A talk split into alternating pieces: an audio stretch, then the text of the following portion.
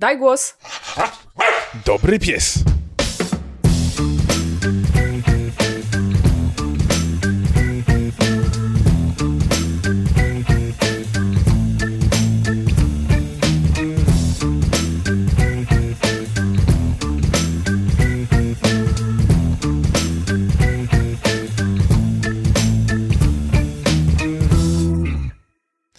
Witajcie w 31 odcinku spacerowego podcastu Daj Głos na, spra na spracer.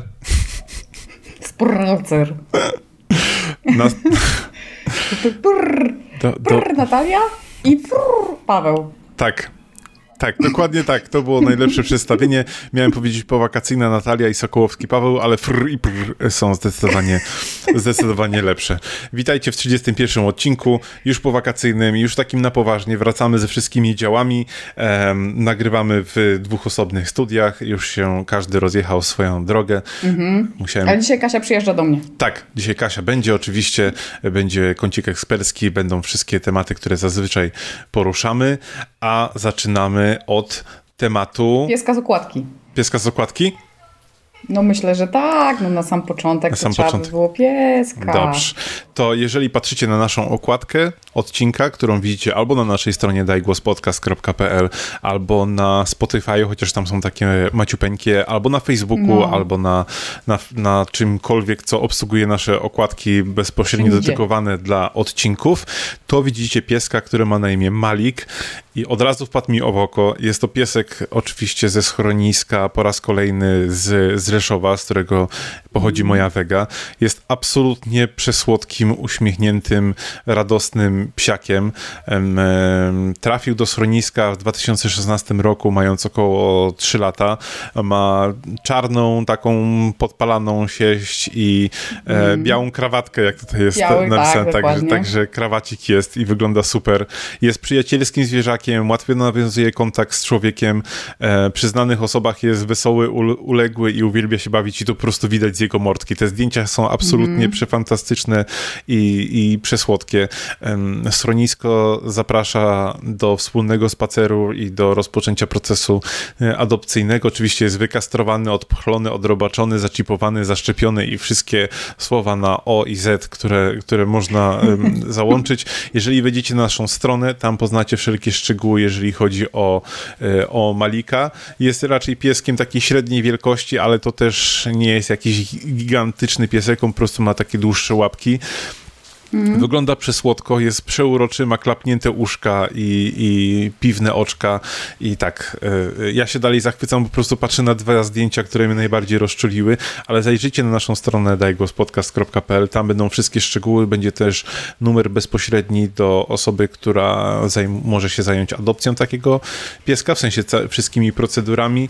Jeżeli zdecydujecie się, żeby Malik y, zamieszkał w waszym życiu, że tak powiem ładnie, to koniecznie dajcie nam znać, bo takie historie nas zawsze rozczulają i strasznie nas cieszą, e, że pieski znalazły dom. A jeżeli nie, to przynajmniej może poinformujcie kogoś, kto jest z okolic Rzeszowa lub z tamtych rejonów Polski, że taki wspaniały, cudowny i uradowany piesek gdzieś czeka na, na, na swój dom i będzie na pewno fantastycznym kompanem do, do życia.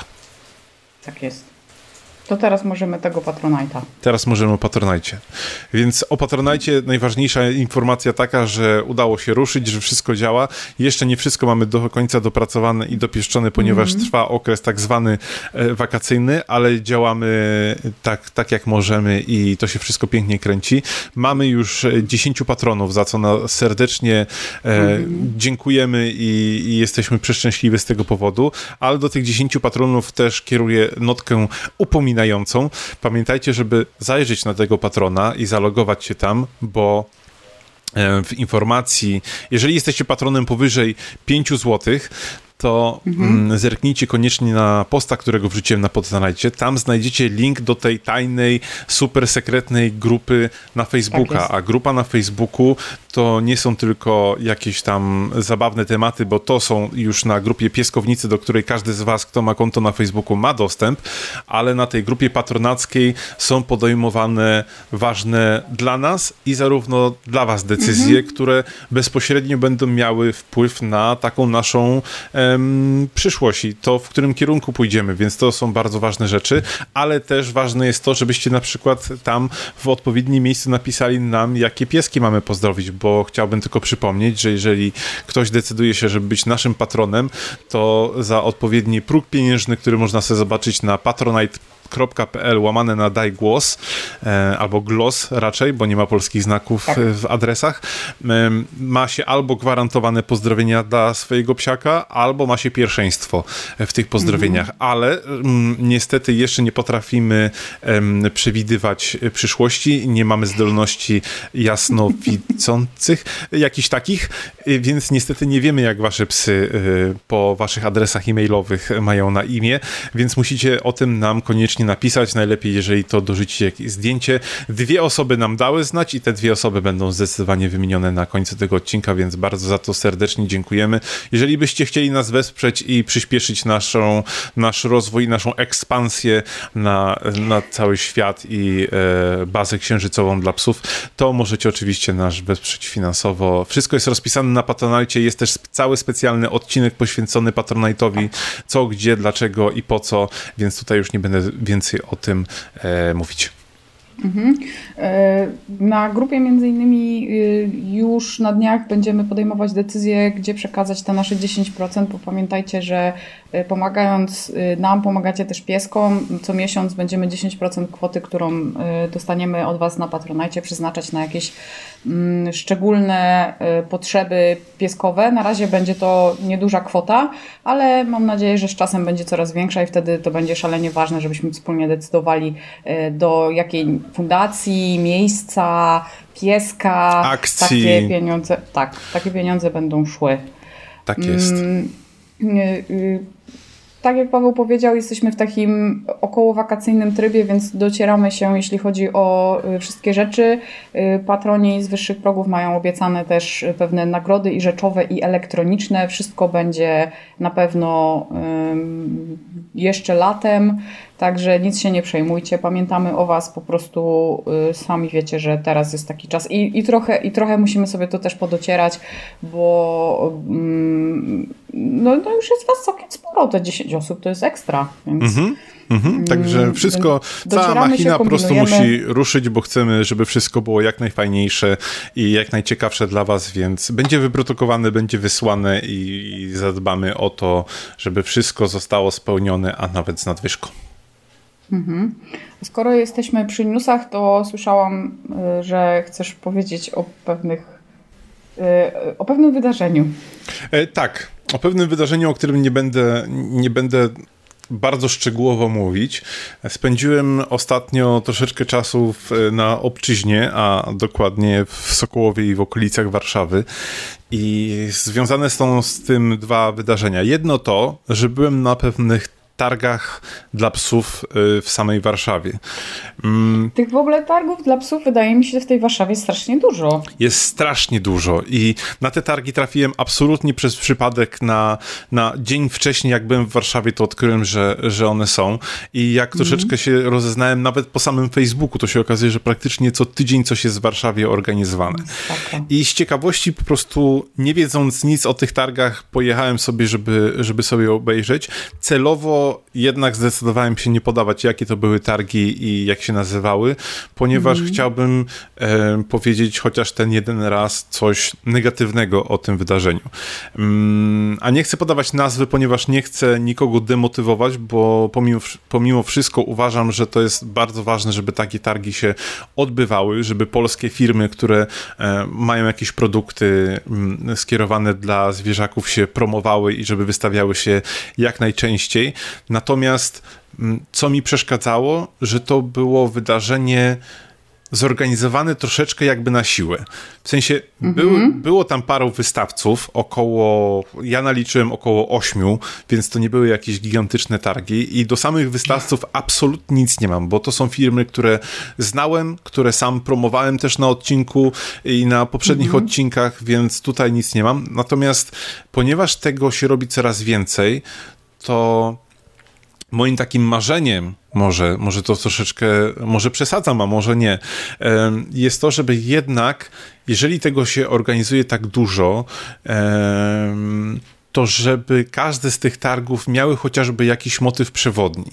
I tak jak na przykład y, y, przypomnę o targach, w których my braliśmy udział, czyli Animal Love, które też nie były jakimś gigantycznym wydarzeniem, mm. ale tam był jakiś motyw przewodni i oni poszli właśnie w to, żeby było jak najwięcej konsultacji, e, jak najwięcej wykładów od specjalistów. To było wszystko rozpisane. Każdy wiedział, o której godzinie może przyjść i co usłyszeć, z kim porozmawiać i tak dalej. A ci wystawcy mm -hmm. byli po prostu jakby tak, brzydko mówiąc, e, na doczepkę, czyli można było powiązać sobie dwie rzeczy, czyli przyjść, posłuchać o psach, coś się dowiedzieć, a przy okazji, jak się uda, to coś jeszcze dla nich, dla nich kupić. Natomiast jeżeli -hmm. gdzieś w pewnym momencie zaczniemy się rozdrabniać na bardzo małe wydarzenia, które będą polegały tylko i wyłącznie na tym, żeby przyjść i e, zobaczyć e, pięć czy sześć stoisk, to myślę, że ludzie w pewnym momencie niestety zaczną się do tego zniechęcać, a to jest raczej mhm. efekt, który jest niepożądany, bo.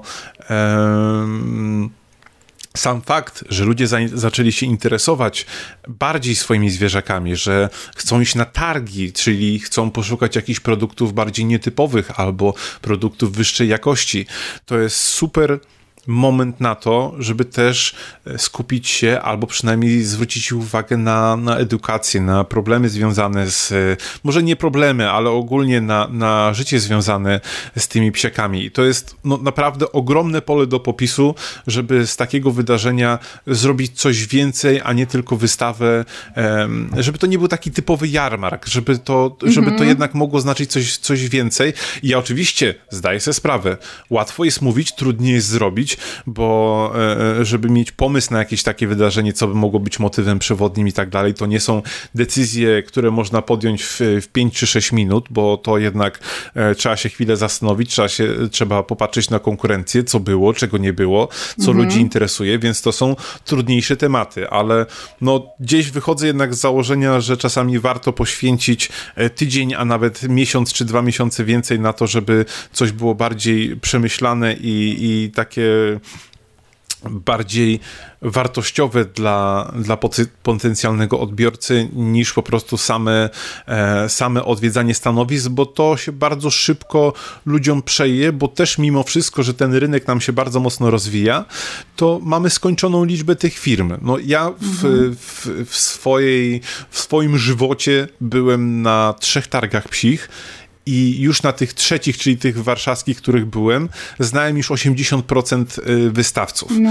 Więc no, no też nie wszystkich wystawców stać na to, żeby kursowali po całej Polsce i się wystawiali, więc no mhm. gdzieś nastąpi ten moment, gdzie musimy e, kusić ludzi um, czymś więcej i czymś innym, więc warto nad tym się zastanowić, um, żeby po prostu ludzi zniechęcić, że ktoś powie, a znowu są organizowane jakieś targi, a ja widziałem po zdjęciach, że tam znowu te same firmy, znowu nic ciekawego się nie dowiem, to już wszystko znam, to już wszystko mam w domu i... To Myślę, że y, myślę, że to się y, wydarzy, tylko teraz jest taki boom i mm, po prostu musi być trochę tych y, zwykłych targów a z czasem może nawet te targi właśnie przerodzą się w coś takiego bardziej jak Animal Love, że będzie można się i czegoś dowiedzieć i coś sobie kupić i, i to nie będzie tylko taki trochę katalog wystawców, mm -hmm. tylko coś więcej. Myślę, no, że to po prostu trzeba czasu jeszcze. No ja właśnie się zastanawiam, czy to nie jest właśnie ten moment, w którym to już się zaczyna dziać i teraz, jeżeli ktoś planuje takie zorganizować targi, to po pierwsze napiszcie do nas,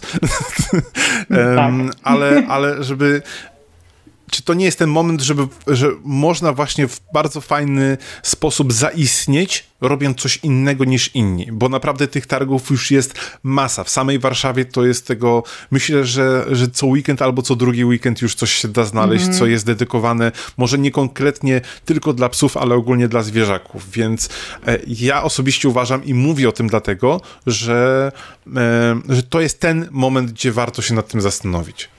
Mhm. Jak najbardziej, tak. Natomiast druga rzecz związana z moim wyjazdem jest troszeczkę taka e, po części prywatna, po części nie, e, ponieważ odwiedziłem swoją, e, swoją ulubioną ekipę w Warszawie z okazji tego, że mieliśmy możliwość zagrania sobie w kolejną sesję Dungeons and Dragons. I znowu muszę pochwalić naszego DM-a, czyli, czyli Martę. Profil do niej znajdziecie na, na, na naszej stronie. Ona zresztą też e, prowadzi podcast, e, którego przejściówkę słyszycie w tym, w tym odcinku. Mm. Marta bez naszej wiedzy, jak to na Diema przystała, zrobiła nam sesję, e, specjalną wersję sesji e, Dungeons and Dragons osadzonej, że tak powiem, w całej naszej kampanii, ale gdzie zamieniła nas wszystkich w psy. I powiem szczerze, że to mnie tak zaskoczyło i to było tak fajne przeżycie i to było coś tak niespotykanego, że ja mogłem się wcielić w rolę psa, czasami trochę za bardzo, więc um, kto był, ten wie, natomiast e, nie będę zdradzać szczegółów i wcale moim pierwszym celem nie było, żeby obsikać wszystkie drzewa. E, ale też kolejna fajna rzecz i dlaczego o tym wspominam, że Marta na tą sesję przywiozła specjalne psie figurki, które powstały dzięki Kickstarterowi. Mm. Kampania nazywała się Animal Adventures Tales of Dungeons and Doggies i to był cały zestaw figurek do D&D, tylko że um, wszystkie figurki były psiakami. I mhm. tutaj były i Pomeraniany, i Chihuahua, i Cocker Spaniel, i, i masa po prostu tych figurek. Marta jeszcze miała je pomalowane, więc one też zupełnie inaczej wyglądały. E, ja dostałem figurkę Korgiego, więc to już w ogóle Korgi, mhm. który się nazywał Tobiasz e, i był Warlockiem, e, Chihuahua, który był Rogiem i w ogóle masa takich, takich rzeczy i to jest taki dowód na to, że tej kampanii na Kickstarterze y, czasami jednak mają sens. Mówię czasami, ponieważ sam się ostatnio na jednej przejechałem niestety, no. Y, ale to w ogóle nie na ten podcast, więc po prostu trzeba uważać. Figurki są prześliczne, naprawdę wykonane z takimi detalami, że byłem w szoku, że, że to tak można um, wykonać. Wydaje mi się, że jeszcze można je kupić, tylko nie przez, nie przez Kickstartera, tylko przez taki e, specjalny portal, który uruchomiła ta firma, która je produkuje. Link też znajdziecie na, na naszej stronie. Mm, nie znam tej strony, przez którą oni to teraz oferują, więc tutaj nie jestem w stanie ręczyć, że tak powiem, mm. za, e, za wiarygodność, za jakość obsługiwanej transakcji i te wszystkie rzeczy związane z bezpieczeństwem. Co mogę jedynie potwierdzić, że widziałem te figurki naocznie, są fantastyczne i jeżeli tylko gracie w jakieś gry, e, w sumie to się i do planszówek by nadawało, ale jeżeli gracie w D&D i korzystacie z figurek i chcielibyście... W chyba w RPG takie fantazje, Tak, nie? tak, tak, ogólnie w RPG mm. i mhm. gdzieś, gdzie korzysta się z figurek figurek, e, to, to śmiało można w coś takiego zainwestować, bo są przefantastyczne i są e, e, jest mega detali na nich, bo to nie jest tak tylko, że to jest tylko figurka psa, ale na przykład jak jest korgi, no to on jest w całym rynsztunku bojowym, on gdzieś tam ma z boku poukrywane swoje bronie i tak dalej, czy łała w mhm. zębach trzyma miecz, z racji, znaczy nie miecz, tylko sztylet z racji tego, że jest rogiem i no po prostu absolutnie fantastyczna sprawa i jeżeli tak takie rzeczy Was kręcą, interesują, to link znajdziecie na naszej stronie, a jeżeli jesteście gdzieś przy komputerze, to możecie sobie wpisać Tales of Dungeons and Doggies i z pewnością znajdziecie ich kampanię na Kickstarterze i tam e, buszując przez ich e, profil na Facebooku pewnie dotrzecie też do tej strony, gdzie można złożyć preorder właśnie na zestaw tych figurek. On jest dosyć trudno, e, trudny do znalezienia, ale jeszcze mam nadzieję, że to, że to nie jest tak, że oni po prostu zapomnieli zdjąć tą stronę, ale zakładam, że ten zestaw zestaw jeszcze można kupić i zdecydowanie polecam, bo warto, warto, warto, bo nawet jeżeli zdecydujecie się pomalować te figurki, postawić je na półce, to one same w sobie będą robiły robotę. Mhm. A one były pomalowane od razu, czy były nie, malowane? Nie, nie, nie, nie. One przychodzą tak jak e, takie mm, typowe figurki, czyli każdy może je sobie sam pomalować i z tego co wiem, to Marta zleciła malowanie komuś i, i one pomalowane mhm. wyglądają świetnie, ale nawet jak się je ogląda, bo miała też jedną jeszcze niepomalowaną, to, to już same w sobie wyglądają świetnie, e, mhm. ale no wiadomo, po pomalowaniu, jeżeli macie takie zdolności artystyczne i potraficie coś takiego małego e, pomalować z takim detalem, to szapoba, e, chylę czoła i wszystkie te zwroty e, e, w innych dziwnych językach. Natomiast są też osoby, które zajmują się profesjonalnie takim malowaniem, to też spokojnie można komuś zlecić i mieć fantastyczną jakąś figurkę do kolekcji na, na, na półkę. Mhm. E, a ja mam e, newsy dwa z jeden nawet ze swojego podwórka prawie dosłownie, bo dosłownie chwilę przed nagraniem przeglądałam sobie Face'a i okazało się, że nasz zamek, bo w Sosnowcu jest zamek, co jest ciekawe, ale nie jest taki bardzo typowy, zamkowy.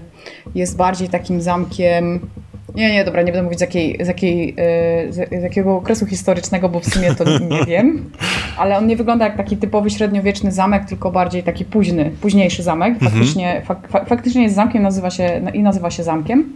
E, wrzucił w mm, social media reklamę y, swoją, y, skierowaną do właścicieli psów. Okazało się, że Zamek jest y, w 100% otwarty. Zamek jest teraz takim muzeum, miejscem, gdzie jest bardzo dużo wystaw mm, i takich rzeczy związanych właśnie ze sztuką.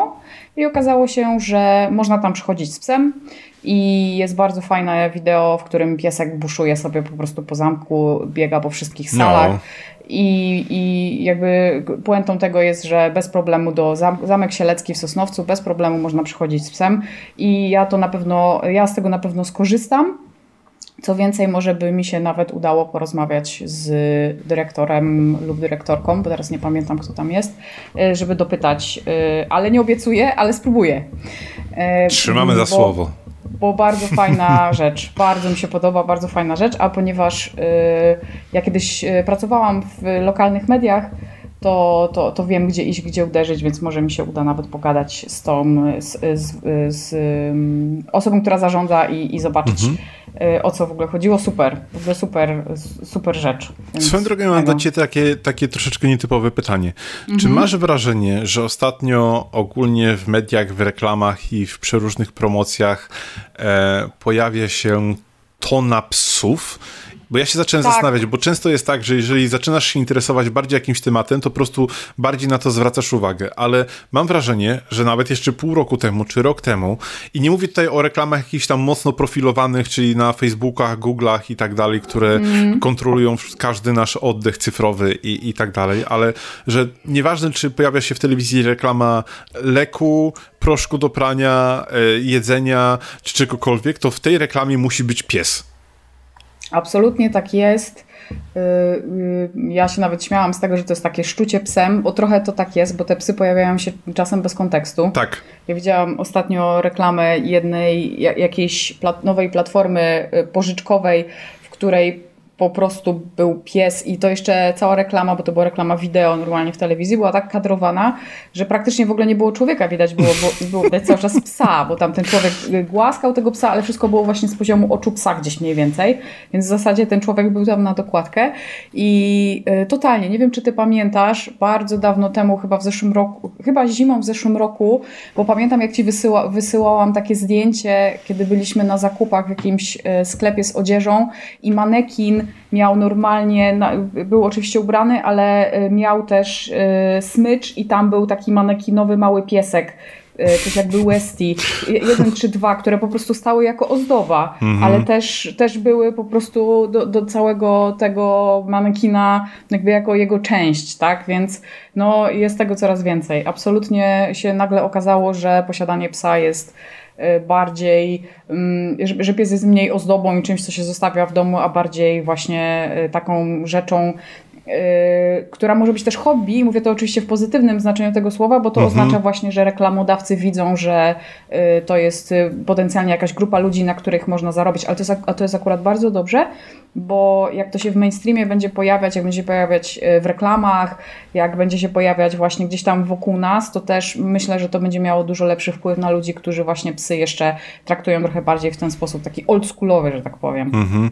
Bo mnie rozbawiło, znaczy pomijam to reklamy w telewizji i tak dalej, które nie są targetowane, ale te reklamy w internecie to już czasami naprawdę potrafią mnie rozbawić, bo jeszcze rozumiem reklamę, która wyświetla mi się, bo gdzieś tam internet zrozumiał, że trochę lubię psy i e, wyświetliła mi się na przykład reklama hotelu, który e, zbiera e, w zamian za oceny dla, dla, dla siebie wystawiane na jakichś tam różnych portalach do oceny, to tyle prze, przeznaczają kilogramów karmy. To jeszcze jest ok, bo to, bo tak, tak. tak. Jest jeden taki hotel w Gdańsku, który w zamian za ilość wystawionych ocen, tyle karm, tyle kilogramów karmy przestawia, um, prze, przekazuje do lokalnego schroniska. I to jest jeszcze ok, to rozumiem, że to mi się wyświetla, bo to jest gdzieś stargetowane, lubię podróżować, lubię, lubię psy, więc to jest powiązane. Ale wyświetliła mi się reklama pewnej bardzo, bardzo, bardzo dużej sieci handlowej w Polsce, gdzie było napisane, jeżeli kochasz psy tak jak my, to koniecznie zajdź na zakupy do sklepu PIP. No i ja z ciekawości, przyznam się, kliknąłem w tą reklamę, bo chciałem zobaczyć, co wy kombinowali. Czy znowu jakaś taka akcja typu e, tu jest miska dla psa, albo nie wiem, tak jak mm. e, inna sieć handlowa zrobiła, że słuchajcie, teraz jest fala upałów, więc nie zostawiajcie psów w samochodach czy przed sklepem, tylko weźcie je do sklepu. E, to akurat był MediaMarkt, to fajna akcja, więc ich pochwalę, a co mi tam. Mm. Natomiast przyjrzałem profil tej y, naprawdę dużej sieci handlowej, bo myślałem, że zrobili jakąś akcję związaną z psami. Nie nie było ani jednego słowa o psach, więc to było takie okej. Okay. E, ale nawet zauważyłem, no to... że ostatnio Amazon e, zaczął się promować e, tym, że zobaczcie psy naszych pracowników i tak. Wow. Ale Amazon akurat o tym rozmawialiśmy kilka razy. Amazon ma akurat bardzo dużą politykę. To jest, to jest przykład. Mm, pracodawcy, który pozwala y, na psy w miejscu pracy nawet plus, plus, plus, plus, bo mm, y, opowiadałam na jednym z y, odcinków, że w zeszłym roku moi współpracownicy, znajomi, znaczy ludzie, z którymi pracowałam, byli właśnie między innymi w siedzibie Amazona w Stanach i tam psy wiszą na, zdjęcia psów wiszą, Aha. psy nie, e, zdjęcia, zdjęcia psów wiszą przy wejściu, jest cała ściana, to są psy naszych współpracowników i pieski mają też y, swój wybieg na, y, mm, to jest albo taras, albo w, albo w ogóle dach, gdzie masz po prostu taką trawkę rozłożoną, jest hydrancik, są do zabawy no. jakieś tam zabawki i można bez problemu przychodzić z psami do pracy i jest to jakby wspierane. Także to nie jest taka akcja, że yy, yy, teraz psy są modne, więc to zróbmy, tylko Amazon bardzo to wspiera, chyba nawet do tego stopnia, że 404 y, u nich jest z psami tych pracowników. Aha, Wydaje mi się, okay. że jak, jak jesteś, w sensie jest podstrona 404, jak, jak nie znajdziesz czegoś, to chyba A, są tam Myślałem, że 404 psy. pracowników na całą korporację ma psy. nie, nie, nie. Chodzi mi o to, że podstrona 404 na Amazonie tak, tak. Y, wyświetla się właśnie z, z pieskami y, współpracowników. No. Tak, tak, już, już zrozumiałem. Oni są, oni są super z tym.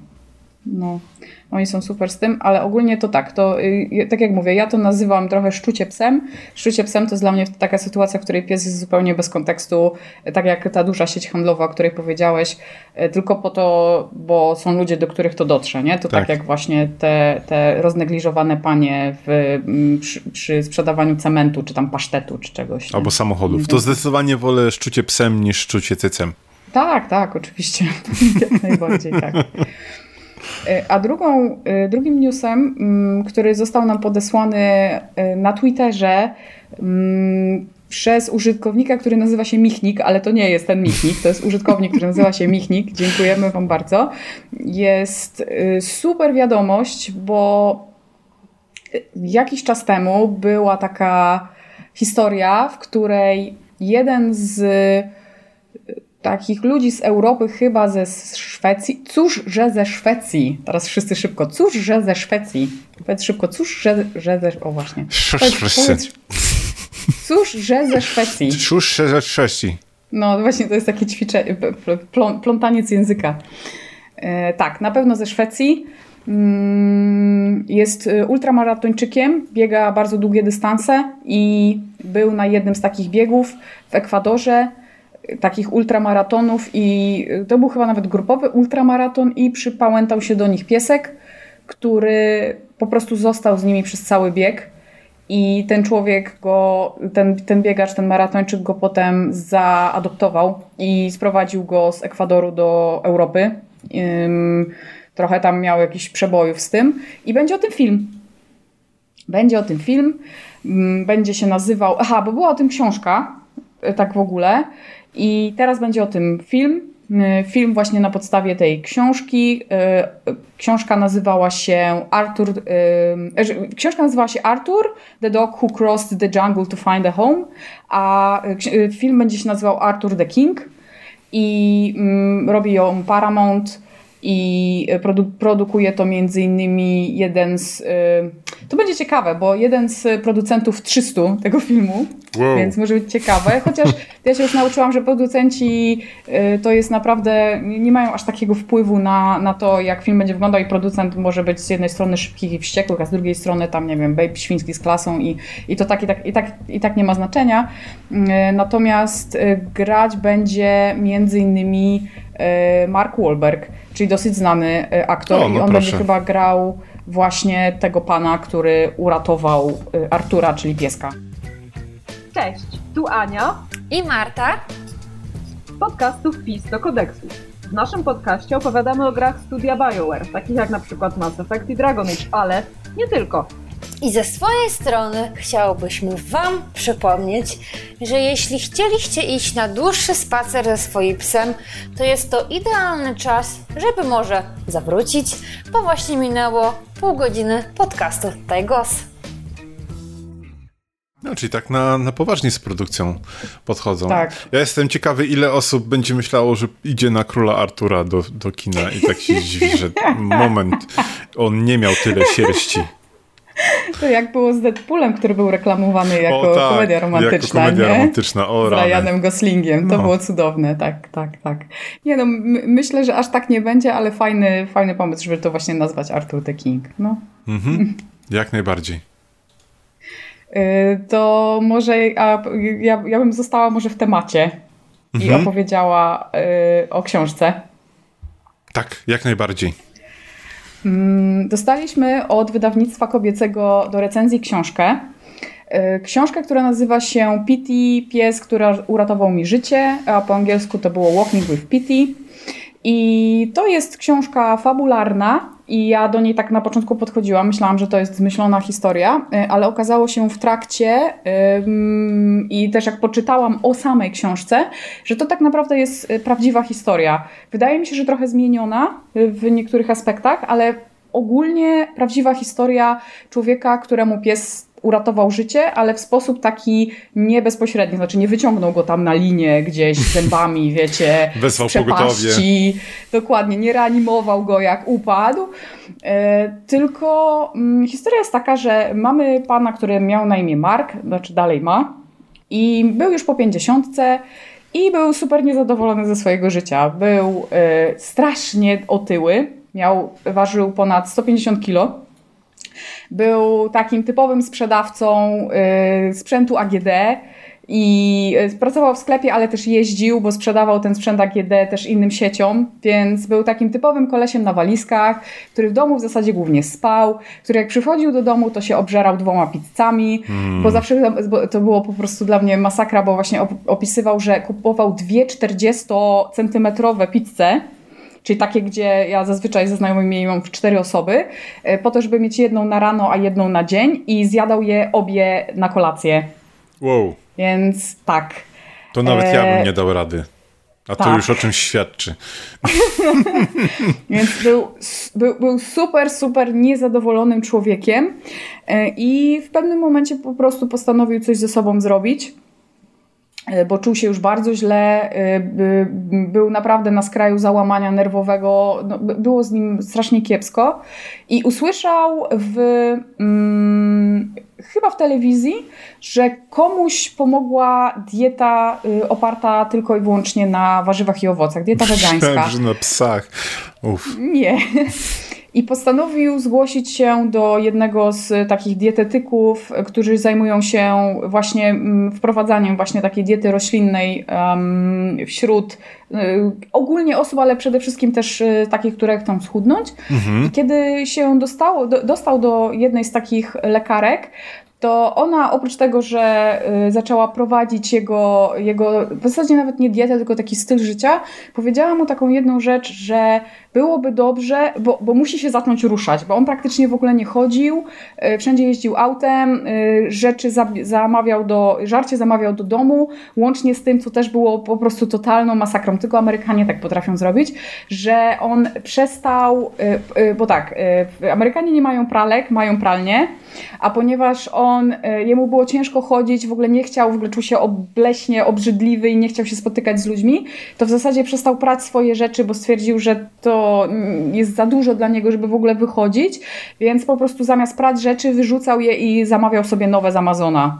W sensie bieliznę wow. i, i, nie wiem, skarpetki, rzeczy też. Znaczy rzeczy nie, ale na pewno całą bieliznę. Mhm. E, więc wow. I ona mu powiedziała, że no musi zacząć chodzić, że na pewno żadnych intensywnych ćwiczeń wcześniej nie zrobi, bo no ma 150 kilo, e, ale może dobrze by było, żeby e, zaadoptował jakiegoś psa i może nawet fajnie by było, gdyby ten pies też potrzebował ruchu, żeby, żeby trzeba było się po prostu nim zaopiekować, że to na pewno nie może być pies, który jest super energetyczny, bo po prostu nie da rady, ale może to będzie jakiś pies w średnim wieku, może to będzie jakiś taki pies, który nie wiem, może jest trochę otyły i że będą mogli razem chudnąć. Mhm. E, a Mark Mark był w takiej desperacji, że powiedział, bo oczywiście próbował różnych diet, yy, to się nigdy nie sprawdzało i tak dalej. Mark był w takiej desperacji, że postanowił sobie pierwszą rzecz, którą zrobi w ogóle przed przyjściem do tej yy, lekarki, że posłucha się totalnie wszystkiego, co ona powie i nie będzie jakby kwestionował niczego, co ona mu zaleci. E, więc y, poszedł po prostu do jednego ze schronisk i powiedział, że jakby chce psa. Bardzo fajnie opisana ta procedura adopcyjna, bo to było, to nie było, to nie, przepraszam, to nie było schronisko, to była organizacja, która zajmowała się psami właśnie porzuconymi i znajdowaniem im domów tymczasowych i stałych.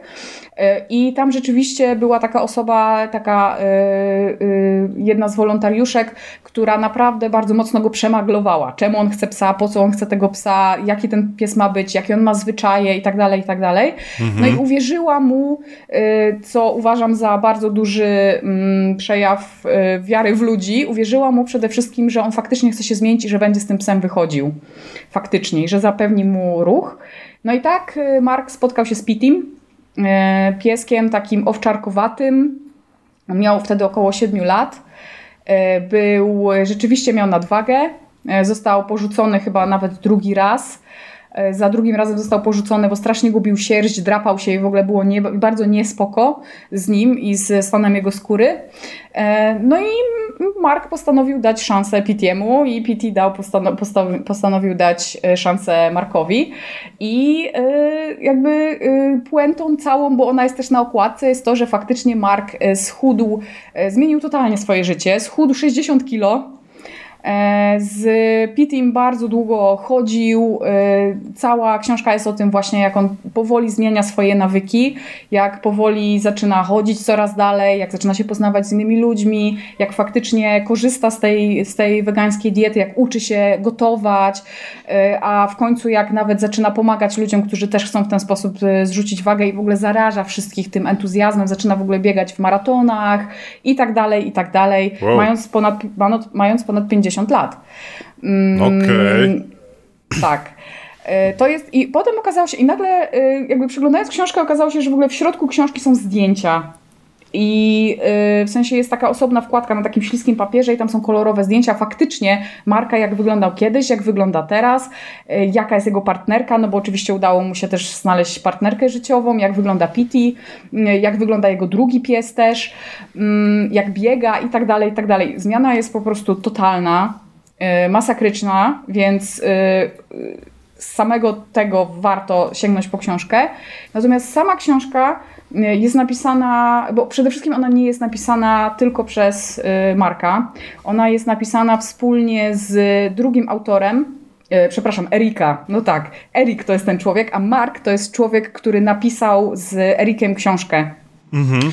E, on pisał dla People, jest e, dziennikarzem i oni jakby zrobili to razem. E, podejrzewam, że Erik pokazywał jakby o czym trzeba napisać, a Mark po prostu pisał tak, żeby się dobrze czytało i faktycznie się fantastycznie czyta tą książkę. Jest, ona jest cała napisana z pierwszej osoby, cała jest napisana, jest, jest bardzo osobista rzeczywiście, natomiast y, czyta się fantastycznie, czyta się y, szybko. Mm, jest, y, wydaje mi się, że szczególnie uderzy do ludzi, którzy sami zmagają się z wagą i pokazuje po prostu w sposób przefantastyczny, jak pies może pomóc człowiekowi i jak sam człowiek się może zmienić.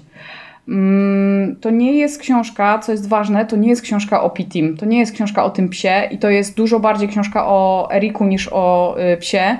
Y, natomiast Piti tam odgrywa bardzo, bardzo dużą rolę, natomiast to nie jest. Um, to, nie, nie jest, jego biografia. Ta, tak, i to nie jest książka, w której jest tego Pitiego tak super dużo. Zdecydowanie to jest e, pies, na, to, to jest zdecydowanie na drugim planie, tak? To nie mhm. jest Beethoven, pies, coś tam, tylko to jest zdecydowanie książka, e, mimo że nazywa się tam Piti, pies, który ratował mi życie, zdecydowanie to jest książka o Eriku, ale tak czy tak jest e, bardzo fajnie ją czytać, jest taką właśnie fantastyczną książką o przemianie i takiej niewymuszonej, bo to nie jest książka o diecie, to nie jest książka o mm, wychodzeniu z psem, kiedy mi się nie chce, bo muszę i jakichś tam, nie wiem, wymuszonych ćwiczeniach na siłowni, tylko to jest e, absolutnie książka o zmianie, e, o tym, co trzeba zrobić, żeby się zmienić, jak to zrobić i jak super pies może w tym pomóc. Hmm. No to najważniejsze chyba pytanie, które mam do zadania, poza tym, że to jest fajna książka, ale czy mhm. poleciłabyś tą książkę typowo psiarzom? Tak, tak, podleciłabym tą książkę typowo psiarzom, bo jest to książka o więzi ludzi ze sobą. Myślę, że w szczególności ona, tak jak mówię, uderzy do ludzi, którzy sami są na drodze do zmiany jakiejkolwiek mhm. i, i, chcą czytać, ale poza tym takie success stories się bardzo fajnie czyta zawsze. Wydaje mi się, przynajmniej ja zawsze lubiłam i filmy, i książki o tym, że ktoś tam się zmienia. To jest w ogóle domena takich amerykańskich y, y, wytworów kultury. Y, ale absolutnie uważam, że jest bardzo fajna, jeśli chodzi o to, jeśli chodzi o to, żeby czytali ją ludzie właśnie, którzy kochają psy, bo tam, mm, bo tam są potem i spotkania z innymi psami, spotkania z ludźmi, którzy się boją psów i z ludźmi, którzy się nie boją psów i sama ta organizacja, sama ta fundacja jest bardzo fajnie opisana i to jest faktycznie fundacja, która działa. I też jak Erik łączy później swoją miłość do psa i psów w ogóle z, y, z wszystkim, co robi tak naprawdę, bo on się potem stara w każdym momencie swojego życia tak naprawdę wszystko, co robi, łączyć y, z tymi trzema rzeczami, które tak pokochał, czyli z miłością do psa, do psów, y, z miłością do tej kuchni wegetariańskiej i z tym ruchem, bieganiem, bo to dla niego był taki, taki jego rodzaj ruchu i to wszystko stara się gdzieś tam łączyć i kombinować ze sobą. I bardzo mi się też podoba, warto poczytać, jakie podejście ma, ma Erik właśnie do, do samego psa, e, w jaki sposób e, tłumaczy sobie też taką nowo odkrytą jakby ciekawość świata, bo on zawsze mówi, że on musi wszystko pokazać swojemu psu. Musi no. jakby E, że, że jeśli chodzi o niego, to on w zasadzie by nawet nie potrzebował, nie wiem, czegoś zwiedzić, coś zrobić, ale chciałby, żeby Pity coś zobaczył. I to jest super, to jest super, super fajna rzecz. A powiedz mi, czy tam jest gdzieś wytłumaczony, czy on e, przez swoje życie miał jakiś mm, pozytywny już stosunek do psów, czy to jest coś, co odkrył dopiero po tej wizycie lekarskiej, jak zaczął obcować z tym psem? Czy on już to, że tak powiem, miał w sobie, tylko nie miał do tego jakby możliwości i predyspozycji, czy, czy, mm, czy to jest taka droga odpisana jakby od, od zera tej, tej relacji? Na pewno nie miał e, złych predyspozycji, na pewno to nie jest taka, takie, wiecie, sukces story już na maksa, że nie, bałem się psów, a teraz je kocham. Mhm. Mm, chyba, wydaje mi się, że może na początku jest napisane, że on kiedyś miał psa. W sensie, na pewno sam w dorosłym życiu nie miał, ale może okay. rodzice mieli Obso, psa. Obcował ogólnie z psami. Mhm. Tak, tak. Natomiast okay. nie był, na, na, pewno nie był przeciwko psom i wydaje mi się, że raczej miał taki neutralny stosunek. W sensie mm, to jest w ogóle człowiek, który jest bardzo cieka ciekawy świata i też wydaje mi się, że to przez to y, jakby postanowił spróbować, y, zaopiekować się kimś, bo to też y, było dla niego ważne. Y, no i po prostu jakby zakochał się też w tej relacji i to było fajne.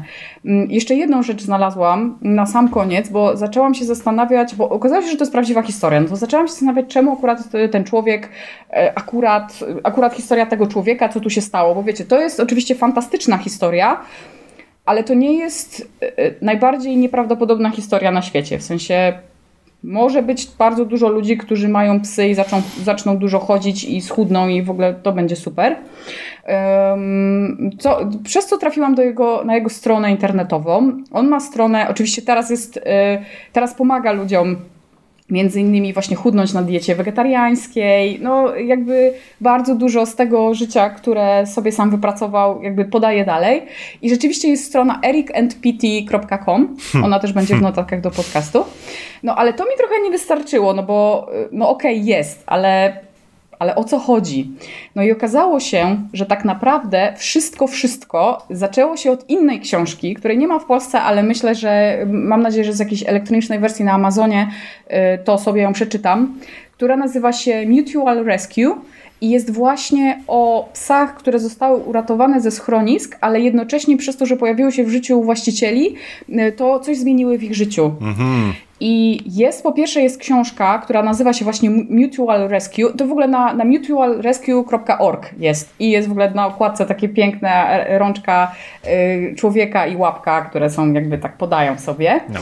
I y, Mutual Rescue y, promowało się takimi krótkimi filmami, w których właśnie opowiadało o ludziach, którym psy pomogły i one pomogły psom. I tam był właśnie Erik. I tam był właśnie Erik i wydaje mi się, bo to nie jest tutaj napisane nigdzie wprost, ale wydaje mi się, że to był między innymi ten katalizator do tego, żeby właśnie e, później zrobić z tego też taką fabularyzowaną książkę. Ale jest tam e, kilkanaście filmów właśnie o właścicielach i pieskach, e, które, którzy sobie pomogli nawzajem przez to, że, że się pojawili w swoim życiu. Okej, okay. no to wiele no, tłumaczy. Więc, więc jakby podsumowując, Pity, pies, który uratował e, mi życie, bardzo fajna lektura, jest e, zdecydowanie wakacyjną lekturą, warto się za nią zabrać, właśnie się pojawiła w sklepach. Mm, my mamy egzemplarz od wydawnictwa kobiecego. Koniecznie, nie jest to żadne love story, to jest jeszcze super ważne, bo tam oczywiście pojawiają się y, kobiety, no bo wiadomo jak, jak zaczął wychodzić do ludzi, jak przestał się czuć beznadziejnie, no to z, z, zechciał też jakby To pojawili się też ludzie między... poza psami. No tak, to jest... tak, tak, ludzie i kobiety. Natomiast to nie jest, y, to zdecydowanie nie jest książka y, dla kobiet w tym sensie, że tylko dla kobiet. To nie jest żadna, y, to nie jest żadna telenowela, to nie jest żaden harlekin, to nie jest żaden romans. Y, napisał to facet, dwóch facetów, więc ona nie jest y, taką książką, którą musi przeczytać tylko kobieta z tego takiego popularnego nurtu. Mhm. To jest bardzo, bardzo fajna książka o zmianie, o więzi z psem, ale trzeba pamiętać, że skupiona przede wszystkim na człowieku, a nie tylko na psie. Okej. Okay. Czuję się zaintrygowany. No, polecam bardzo, bardzo mocno. Bardzo fajna rzecz. Ja natomiast e, mam coś, o czym nie mówiłem już od ponad roku. Jak sobie sprawdziłem, ostatni raz, kiedy tak? od, mówiłem o, o tego typu rzeczach, to był 7 czerwca zeszłego roku. E, wow. za, zaczynając troszeczkę na, na, na obkrętkę, e, pewnego dnia nasz słuchacz i mój osobisty kolega, znany w internecie jako Santa Rekin, e, wypatrzył mm -hmm. w mhm. sieci serię komiksów Beasts of the Burden, czyli bestie przemienia. Nie wiem, jak to dokładnie przetłumaczyć na polski. Mm -hmm. Jak się okazuje, sama seria pojawiła się w Stanach Zjednoczonych w 2009 roku, a pod inną nazwą występowała już od 2003 roku i, i wydawana była od tamtego czasu przez e, Dark Horse Comics, czyli znanego bardzo wydawcę. Mm -hmm. I to jest e, zeszytowa taka seria, gdzie główną rolę grają psy ale jeszcze, mhm. jeszcze do tego dojdę. No i jak przystało na Santa Rekina, czyli Damiana, który jest jedną z najbardziej szalonych i pozytywnych osób w sieci, które, które znam. Link do niego na Twitterze też znajdziecie. Um, u nas na, na stronie, albo możecie sobie zerknąć na stronę dla graczy Łowcy Trofeów, którą współtworzy. E, po pierwsze, znalazł e, jedną z najnowszych serii takich czterozeszytowych, które wyszły w Stanach pod koniec zeszłego roku. Sprowadził je do siebie, czyli do Wielkiej Brytanii, po czym wysłał je do mnie. e, nie do końca byłem świadom tego, że on wysłał to do mnie. Także szalenie mu za to dziękuję, bo komiksy przyszły zdecydowanie zdecydowanie od jakiegoś kolekcjonera. One nie były zakupione bezpośrednio w jakimś tam sklepie komiksowym, były pancernie opakowane e, przez tą osobę, zafoliowane z wkładkami wszystkimi tekturowymi, więc w ogóle przez e, pierwszą chwilę miałem ochotę zakładać rękawiczki, zanim się w ogóle zabiorę za te, za te komiksy. No ale przechodząc do samego komiksu. Beast of the Burden, tak jak wspominałem, to seria, gdzie e, głównymi bohaterami są psy. I pod koniec zeszłego roku wyszła taka czterozeszytowa historia Wise Dogs and Eldritch Men. I tutaj okay. w całym tym w tej serii y, komiksów są przeróżne rasy psów. Jest Doberman, jest Beagle, jest Husky. E, każdy z tych psów pełni jakąś swoją rolę w tym komiksie. Każdy ma jakąś e, nad, nadprzyrodzoną moc. E, jest też Pug, bo o to pytała nasza słuchaczka Paulina, jest, ma na imię Paxley. Nie jest akurat w tej serii, którą ja czytałem, ale podobno Paxley to bardzo wygadany i ceniczny pies, który jest często uciszany przez innych.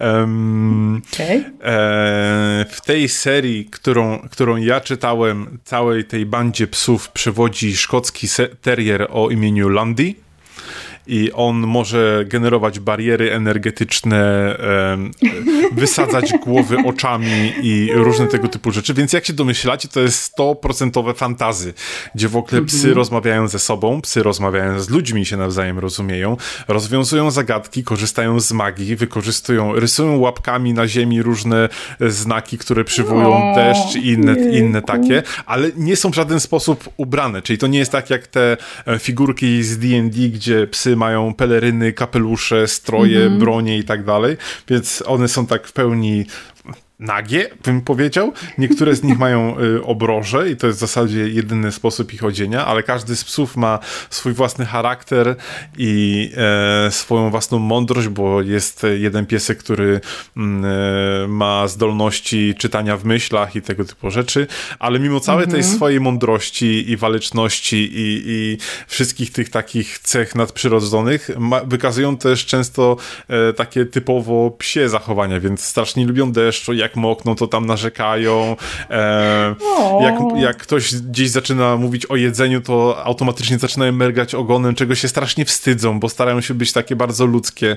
Zresztą sam komiks jest tak narysowany e, w stronę... Ale tak... tam są, y, przepraszam, że ci przerwę, tam są też ludzie, w sensie ludzie? Czy, tak. czy to jest taki psi świat? Nie, nie, nie, nie. To jest w ogóle świat, który w zasadzie jest stylizowany w pełni na, na nasz ludzki. W sensie wygląda lasy, mhm. budynki, e, ludzie, nawet broń palna, ale są też oczywiście różne potwory. E, tutaj motywem przewodnim w tej historii, którą ja czytałem, była taka ognista salamandra, która e, to jest na pierwszych stronach pierwszego, e, pierwszego zeszytu, która po prostu podpaliła las. Nie będę okay. tłumaczył dlaczego, żeby nie zdradzać tej historii, bo może ktoś będzie na tyle mm. szalony, żeby się zdecydować i pokusić o tą, o, o tą serię. Także jest taka mocna mieszanka, ale w stylu fantazy, ale są też ludzie i żyją w normalnych budynkach, są kulty, jest bardzo dużych takich mieszanek i powiem szczerze, że e, ilość tematów, które przewinęło się przez to w zasadzie krótkie wydanie, bo to są cztery zeszyty takie typowo komiksowe, więc tych stron jest tak no kilkadziesiąt, to nie jest kilkaset. Mm. Łącznie te wszystkie cztery zeszyty to też tak do przeczytania w zasadzie na, na, na jeden wieczór. Wszystko jest taką realistyczną, bardzo realistyczną kreską narysowane i te, ta mimika tych psów też jest tak bardzo fajnie narysowana, bo ona tak stara się iść bardziej, przerysowywać troszeczkę te takie e, miny, które robią psy, więc one mhm. tak często przejawiają o wiele więcej takich ludzkich emocji, natomiast dalej jest dbałość o szczegóły, czyli jeżeli pies gdzieś tam się spłoszył, no to po jego oczach widać, że to jest bardziej takie ludzkie spojrzenie, ale jest na tyle dbale e, narysowane, że wiadomo, uszy ma położone po sobie i ta postura wtedy jest mhm. też zupełnie inna. Um, bardzo fajna i nietypowa. W życiu się nie spodziewałem, że na coś takiego trafię i taka historyjka, która właśnie opowiada o e, przygodach takiej drużyny psiej w lesie, która rozwikuje e, pewną zagadkę e, potwora, który, który zaatakował miejsce, w którym one tam obcowały. Zdecydowanie to nie jest seria komiksów dla dzieci. Tu są brutalne mm -hmm. sceny. Tutaj w jednej scenie myślałem, że ginie pies, ale nie ginie, więc możecie spokojnie tą przynajmniej serię przeczytać. Nie wiem jak tam w poprzednich, no bo to jednak komiks, który wychodzi od 2009 roku. Natomiast to jest y, kompletna historia, więc możecie się zdecydować na te cztery komiksy. Jest dużo brutalnych scen. Jeżeli psy z kimś walczą, to, to są flaki, jest krew, dzieją się różne dziwne rzeczy. Y, później jak jeszcze jeszcze wjechała broń palna, kulty, potwory, to tam na pewnych stronach gdzieś tyle, że musiałem osobno czytać teksty, osobno się przypatrywać, co się, co się dzieje, bo dzieje się naprawdę dużo. I okay. um, czytałem też gdzieś, że zakontraktowano, tylko strasznie dawno temu, więc chyba nic z tego nie wyszło, cały film animowany, który miał powstać na bazie tej serii. Um, Kurde, bo gdzieś tam kontrakt był podpisany w 2013 roku, ale niestety nie udało mi się dotrzeć do informacji, co ostatecznie się z tym stało, ale chyba seria na tyle jest popularna, e, że chociaż w komiksach dalej wychodzi, bo wiem, że w tym roku też wyszła już nowa historia. Nie wiem, czy ona jest skończona, ale na pewno się zaczęła tych Beasts of the Burden i mhm. gdzieś dalej toczą się losy um, tych, tych, tych psiaków. E, no, jedyny minus jest taki, że one są dosyć ciężko do zdobycia, ponieważ to są komiksy amerykańskie, no to e, tak jak właśnie e, Santa Rekin e, je importował z bardzo dalekiej zagranicy, trzeba było je najpierw sprowadzić ze Stanów Zjednoczonych i dopiero później gdzieś one mogły trafić do mnie, więc to nie jest tak, że... Mm, będą łatwo dostępne. Nie sprawdzałem, czy firmy specjalistyczne, które um, specjalizują się w importowaniu komiksów do Polski, tak jak rok temu właśnie znalazłem tą firmę, która e, sprowadziła um, komiks o Hong Kong Fui do Polski. To było w ogóle jedno mm -hmm. wydanie, więc tam byłem zaskoczony, że na coś takiego się pokusili, więc być może jest. E, linki i zdjęcia e, znajdziecie na, na naszej stronie. Sam komiks e, kosztuje jeden zeszyt 4 dolary, więc to to też nie jest jakiś tam ogromny wydatek. Myślę, że więcej obecnie zapłacicie za samą wysyłkę tego niż za, mhm. E, za sam komiks. Jeżeli chodzi o samo wydanie, to też tutaj za dużo się nie spodziewajcie, bo to jest taki typowy, stuprocentowy komiks, czyli to jest ten taki śliski, bardzo cienki papier, typowo komiksowy. Te wydania też nie są jakoś ogromne. Tam z 4 czy 5 stron to oczywiście są reklamy e, znajdujące się na końcu, więc to też to raczej by musiało się celować do kogoś, kto fascynuje się komiksami, po prostu lubi komiksy i chciałby mieć coś takiego w swojej kolekcji.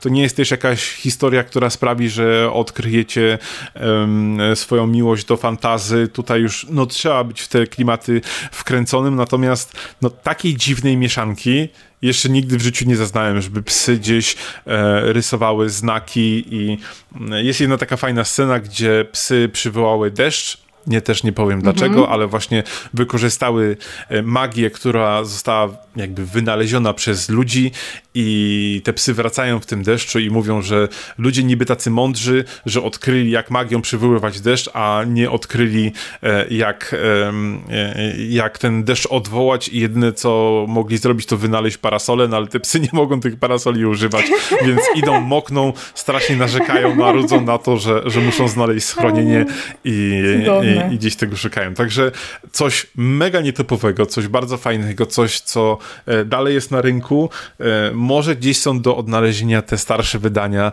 E, nie ma ich dużo, bo wszystkich zeszytów, gdyby się chciało zrobić całą kolekcję, to chyba nawet nie jest 30 sztuk, więc mając te cztery, to mhm. już mogę powiedzieć, że mam całkiem sporą um, ilość zeszytów w całej kolekcji, ale coś, na co zdecydowanie warto zwrócić uwagę, co jest, co jest mega nietypowe i jeszcze raz bardzo dziękuję Sam Tarekinowi za to, że podesłał te zeszyty i ogólnie, jeżeli znaj znajdziecie gdzieś jakieś tego typu dziwne rzeczy, które są związane z psami, to możecie śmiało je do nas podsyłać, bo jak tak. sami widzicie, nawet jeżeli coś e, istnieje na rynku od 2003 roku i może się wydawać bardzo oczywiste, to ja mogę o tym nie wiedzieć, mimo to, że lubię komiksy, lubię fantazy, lubię te, tego typu rzeczy, a o tym komiksie nie miałem w ogóle e, żadnego pojęcia ani świadomości.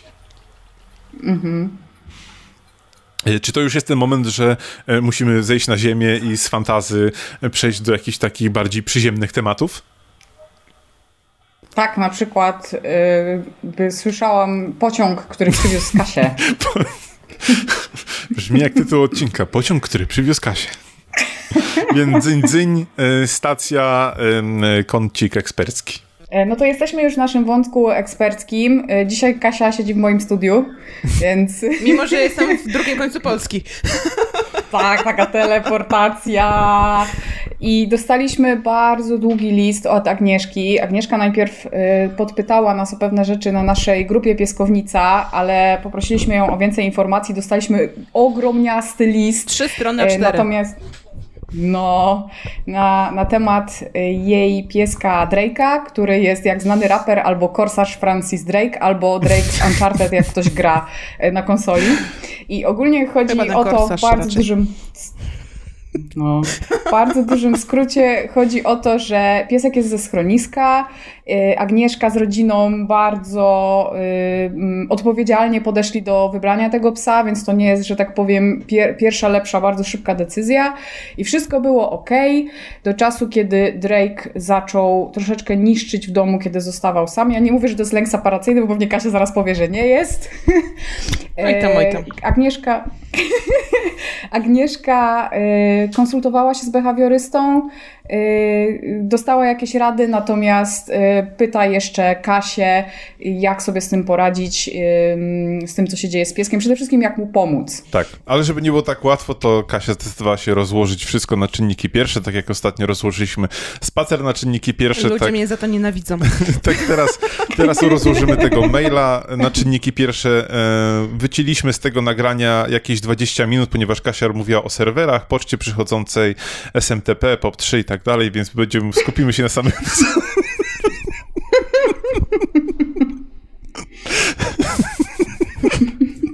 Ja już nic nie mówię.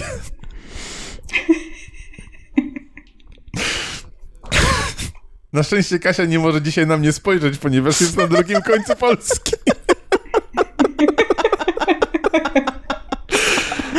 O Boże.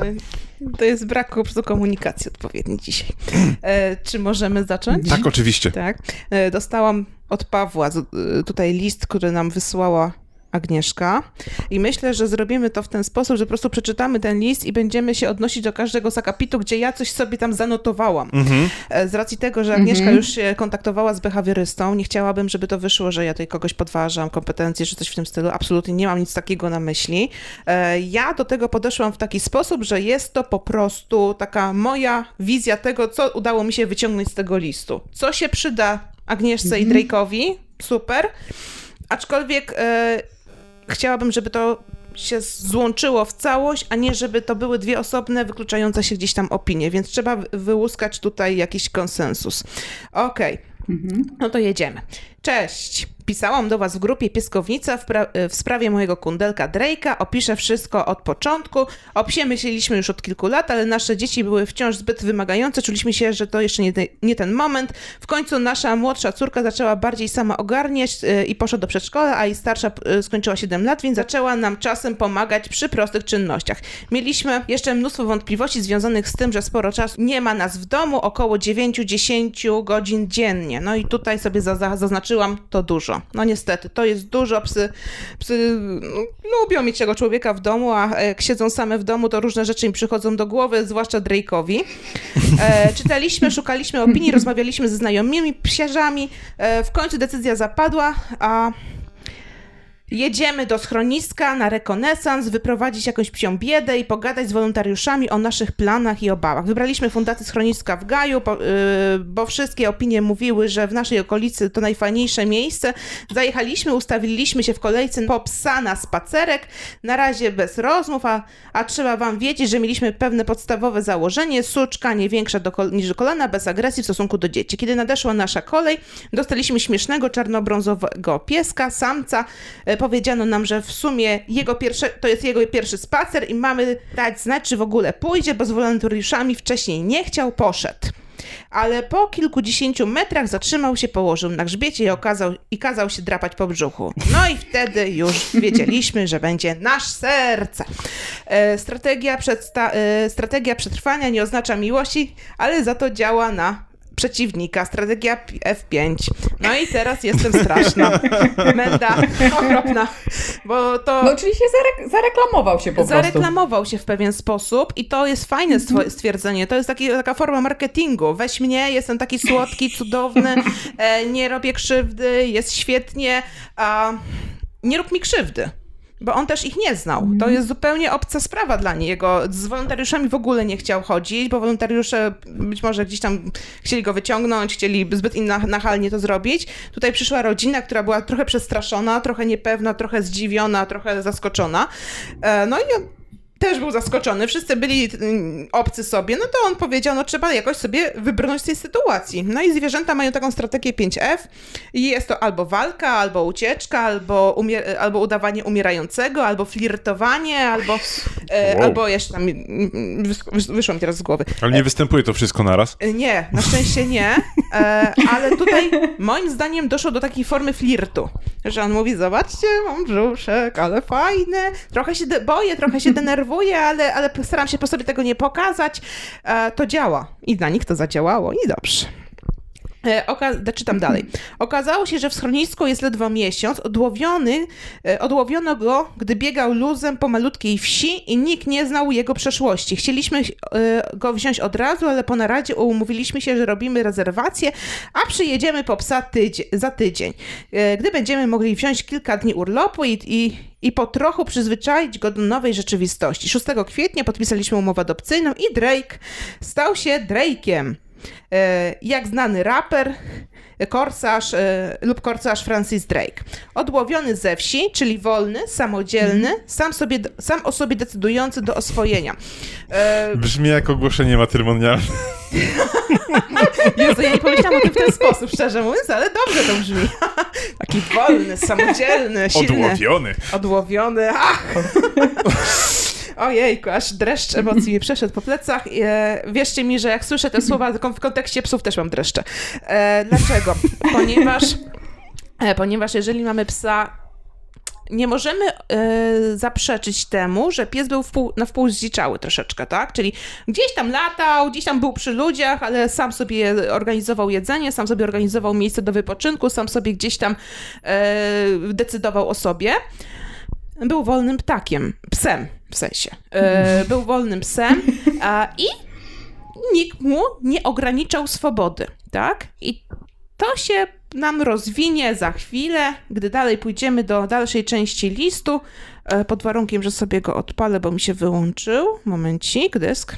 Jeszcze raz, o, mam. Czytamy dalej. W domu był nadzwyczaj spokojny. Ach, też kocham to zdanie.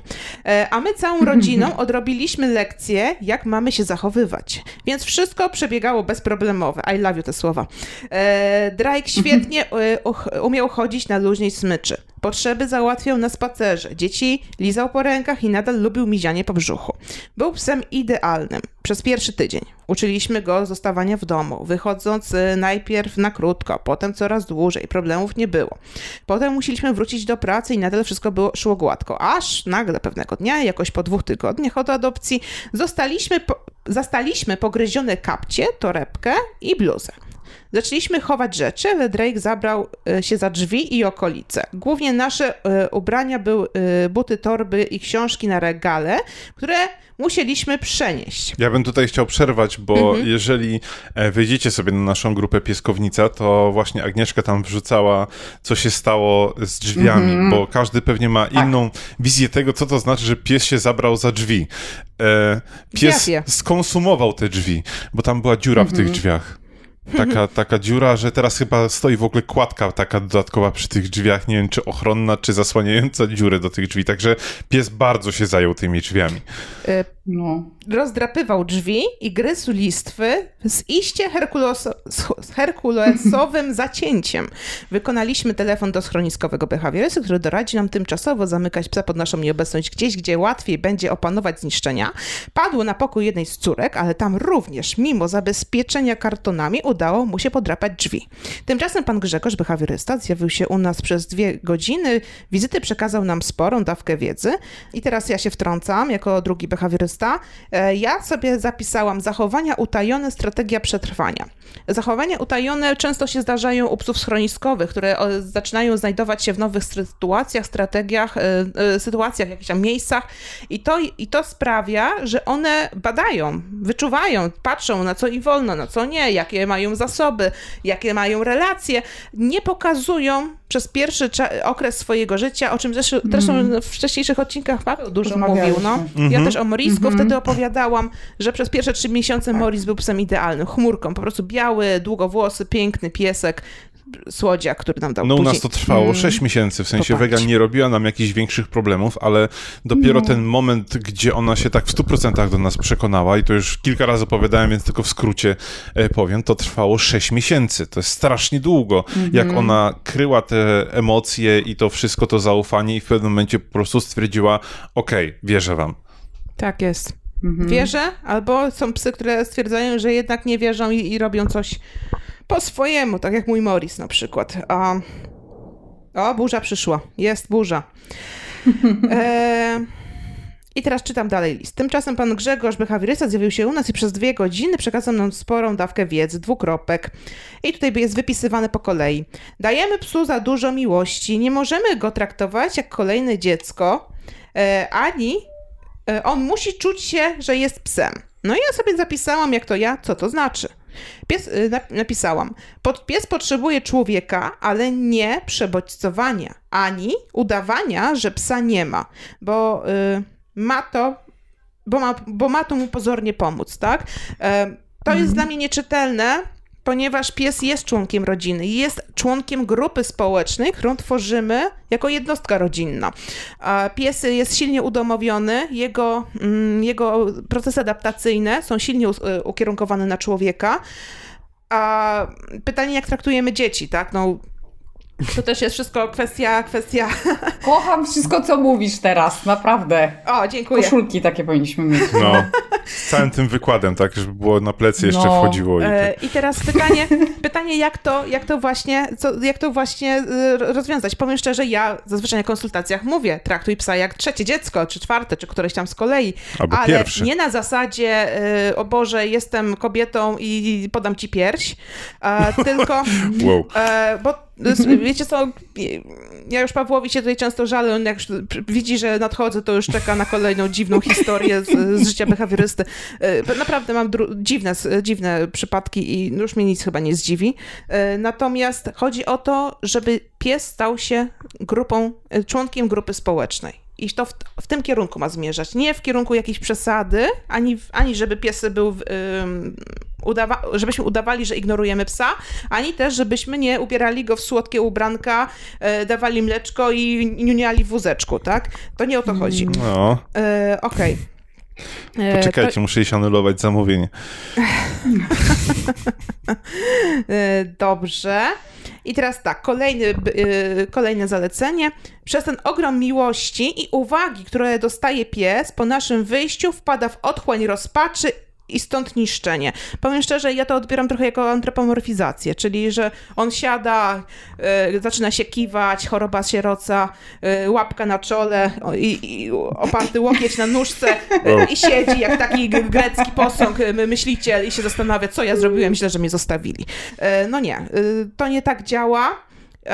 Ja sobie napisałam, być może Być może, ale problem z niszczeniem może być głębszy. Źródłem stresu może być. I tutaj sobie wypisałam.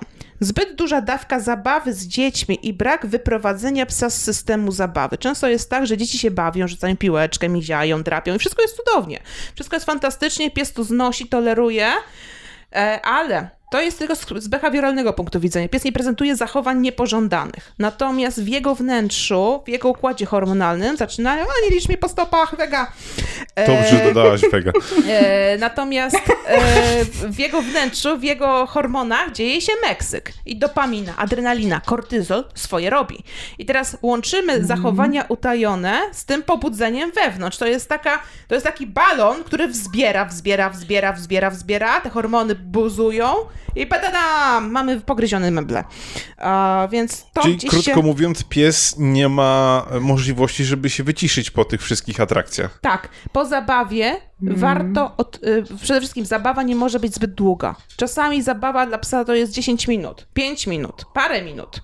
E, a po zabawie musi pojawić się człowiek, który zarządzi całą wesołą ferajną i powie, dzieciaki, teraz idziemy odrabiać lekcje.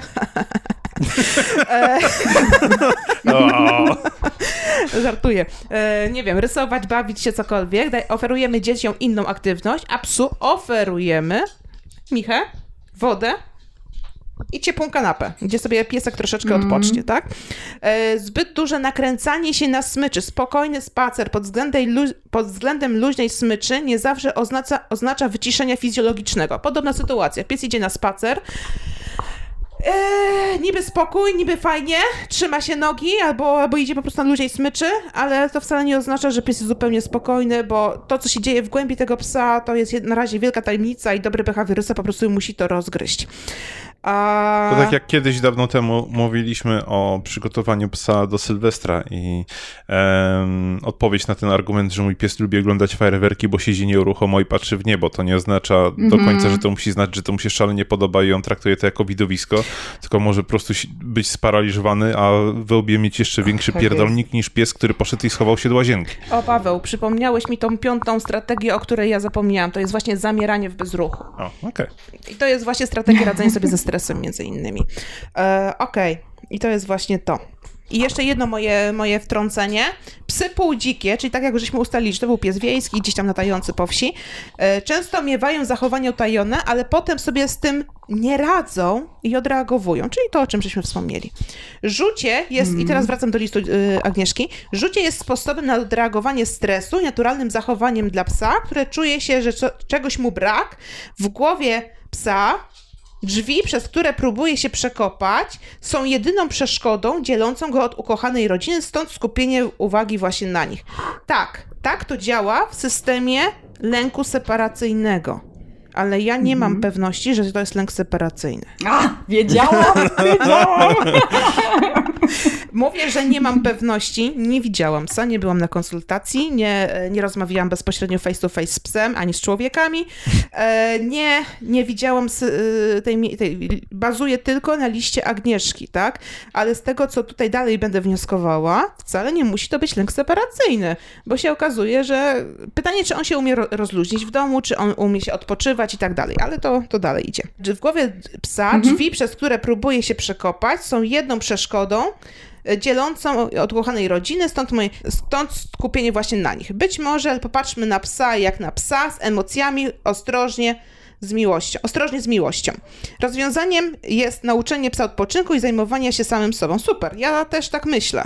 Tylko pytanie, w jaki sposób ma być przeprowadzony protokół postępowania z psem i ćwiczenia. I tutaj dalej Agnieszka pisze. Oraz ćwiczenia, nie mam psa. Udawanie, że, że nie istnieje. I wychodzenie, wchodzenie. Ja się bardzo boję tego ćwiczenia, nie mam psa, bo to może budować jeszcze większą frustrację u zwierzęcia. To jest tak jakby, co, ym, chcemy załatwić od szefa y, podwyżkę, wchodzimy do jego biura, a on mówi, ja cię nie widzę, nie macie tutaj, spadaj, y, nie istniejesz. Co wy wtedy, wtedy czujecie? A, aby- Frustrację jeszcze większą, No. no. raczej to nie pomaga. No nic fajnego. No nic fajnego i pies też to może tak odczuwać. E, nie wiem, jak, jaki był protokół postępowania, nie chcę podważać, ale e, z, chciałabym tylko zaznaczyć, żeby uniknąć takiej sytuacji. E, wychodzenie, wchodzenie, odczarowanie momentu przed e, wyjściem, to znaczy zakładanie butów, zostawianie, e, zostawanie w domu i wychodzenie przed drzwi i, wraca, i wracanie przez ogródek, wychodzenie na chwilkę, wracanie, no takie tam kombinowanie, kombinowane wyjście, że tak powiem. E, I teraz tak, dla psa, który niszczy, on często niszczy w wyniku konfliktu popędów. To znaczy, że coś jest nieczytelne, coś jest dla niego niejasne. Z jednej strony chce, z drugiej strony wie, że nie może, z jednej strony chce, z drugiej strony się boi. E, I teraz my robiąc tego typu ćwiczenia, musimy wie- mieć. E, mieć pewność, że to zwierzę jest wyluzowane, spokojne, leży u siebie na kanapie, nie patrzy na nas. Bo jeżeli my to robimy, kiedy pies patrzy na nas, wgapia się w nas, wypatruje i jeszcze się pyta, słuchaj, dlaczego zakładasz buty, później nie ściągasz, wchodzisz, wychodzisz, cholera wie o co chodzi. A wtedy możemy sobie strzelić w kolano, bo to zwierzę to jest zupełnie zdezorientowane w tym wszystkim. Szpilki na deszcz zakładasz, co ty robisz? Zmarcisz. Tak, wracaj tu. E, natomiast, natomiast w momencie, kiedy wiemy, że pies jest wyluzowany, wtedy działa habituacja. Trudne słowo. E, habituacja, czyli to takie, o fajnie, dobra, że nic nowego, rutyna, nie, e, zakładasz buty, jest okej, tak, standard. E, ale jeżeli pies wypatruje czyli siedzi i się gapi, to nie jest dobre. Czyli ten protokół wprowadzamy dopiero wtedy, kiedy wiemy, że pies sobie leży u siebie na kanapie i jest spoko wyluzowany i nie reaguje na te bodźce. Jeżeli pies zaczyna mhm. reagować, przerywamy ćwiczenie, rzucamy wszystko w cholerę i, i, wracamy do psa. To po prostu uspokoić się. E, uspokoić się to znaczy nie pocieszać, nie, nie nakręcać na o Jezu, Jezu, spokój, spokój, będzie, będzie ok, tylko po prostu usiąść przy psie i nic nie robić. Czasami bycie i nic nie robienie działa cuda. E, dobra, e, dalej. Stosowaliśmy i stosujemy się do zaleceń, ale, nie ale z, ze zmiennym skutkiem. Potrafi przez kilka dni być lepiej, e, żadnych atrakcji i nagle bum! Drzwi jeszcze mocniej zjedzone. Postan e, postawiliśmy na korytarzu bramkę, taka e, taką jak montuje się przy schodach, bo grozi dojście do samych drzwi, ponieważ niszczenie czegokolwiek innego ustało. Bramkę przeskoczył. Założyliśmy na nie drewniany płotek, również przeskoczył. Teraz montujemy je jeszcze na płotku kartony, co stanowi całkiem niezłą za zaporę. Fajnie to musi wyglądać. Prosimy zdjęcie. E, ale jest dość męczące, zwłaszcza gdy zapomni czegoś i musimy, i musimy zapomnimy czegoś i musimy a wszystko wielokrotnie składać i rozkładać. Ostatnio znów udało się mu przejść, mimo bramek, płotka i kartonów. Drzwi, e, drzwi, się drzwi są powoli w opłakanym stanie, palicho te drzwi, ale wiemy, że pies cierpi. Stresujemy się, będąc w, pra e, w pracy jako stresujemy się, będąc w pracy, jego tęsknotą. Chcielibyśmy, żeby w tym czasie na luzie sobie wypoczywał, wiedząc, że przyjdziemy do niego pełni zapału i spędzimy razem resztę dnia. No ja tutaj napisałam, rozwiązaniem nie tylko odpoczynek, ale również zarządzanie swobodą, poczuciem wolności i przestrzeni. Pies był wolny, samostanowiący o sobie no, na tej wsi. Teraz ma ograniczenie, mm. frustruje go to. Należy popracować nad procesem decyzyjnym tego psa i uczyć przez doświadczenie, to znaczy, pies musi sobie uświadomić, że ma prawo głosu do podejmowania decyzji w myśl zasady nie blokuj, oferuj. Czasami ćwiczenia, które które prowadzimy, blokują zachowanie psa. To go frustruje. Tak samo jak, to, to, tak jak ćwiczenie, nie ma psa, tudzież zakładanie tych, tych butów, a pies wie, że nie może nic zrobić, no bo dostanie smaczka, kiedy nie będzie nic robił. Ale w środku znowu Meksyk. E, więc ja często e, lęk separacyjny, nazwijmy to lękiem separacyjnym. E, ten lęk separacyjny, który wcale lękiem separacyjnym nie jest, zaczynam pracę od spaceru, od linki treningowej. Zwierzę, mm. które było pozbawione swobody, było swobodne, a teraz tej swobody jest pozbawione, no bo siedzi w bloku prawdopodobnie w mieszkaniu, a nie, mają ogródek, e, chociaż teraz w bloku też są ogródki. Mhm. E, no w każdym razie jest to jakaś tam forma mieszkania, jest to okrojone granice, e, są to granice, a musimy psu uświadomić, że bycie w grupie społecznej stano nie stanowi ograniczenia jego wolności i swobody. W takim stopniu, jak mu się wydaje, że to jest po prostu więzienie. Ja bym poszła w, w kierunku spaceru. Kupiła linkę treningową, około 10 metrów. Czasami są 30-metrowe, ale myślę, że to już jest przesada. Około 10 metrów linki treningowej.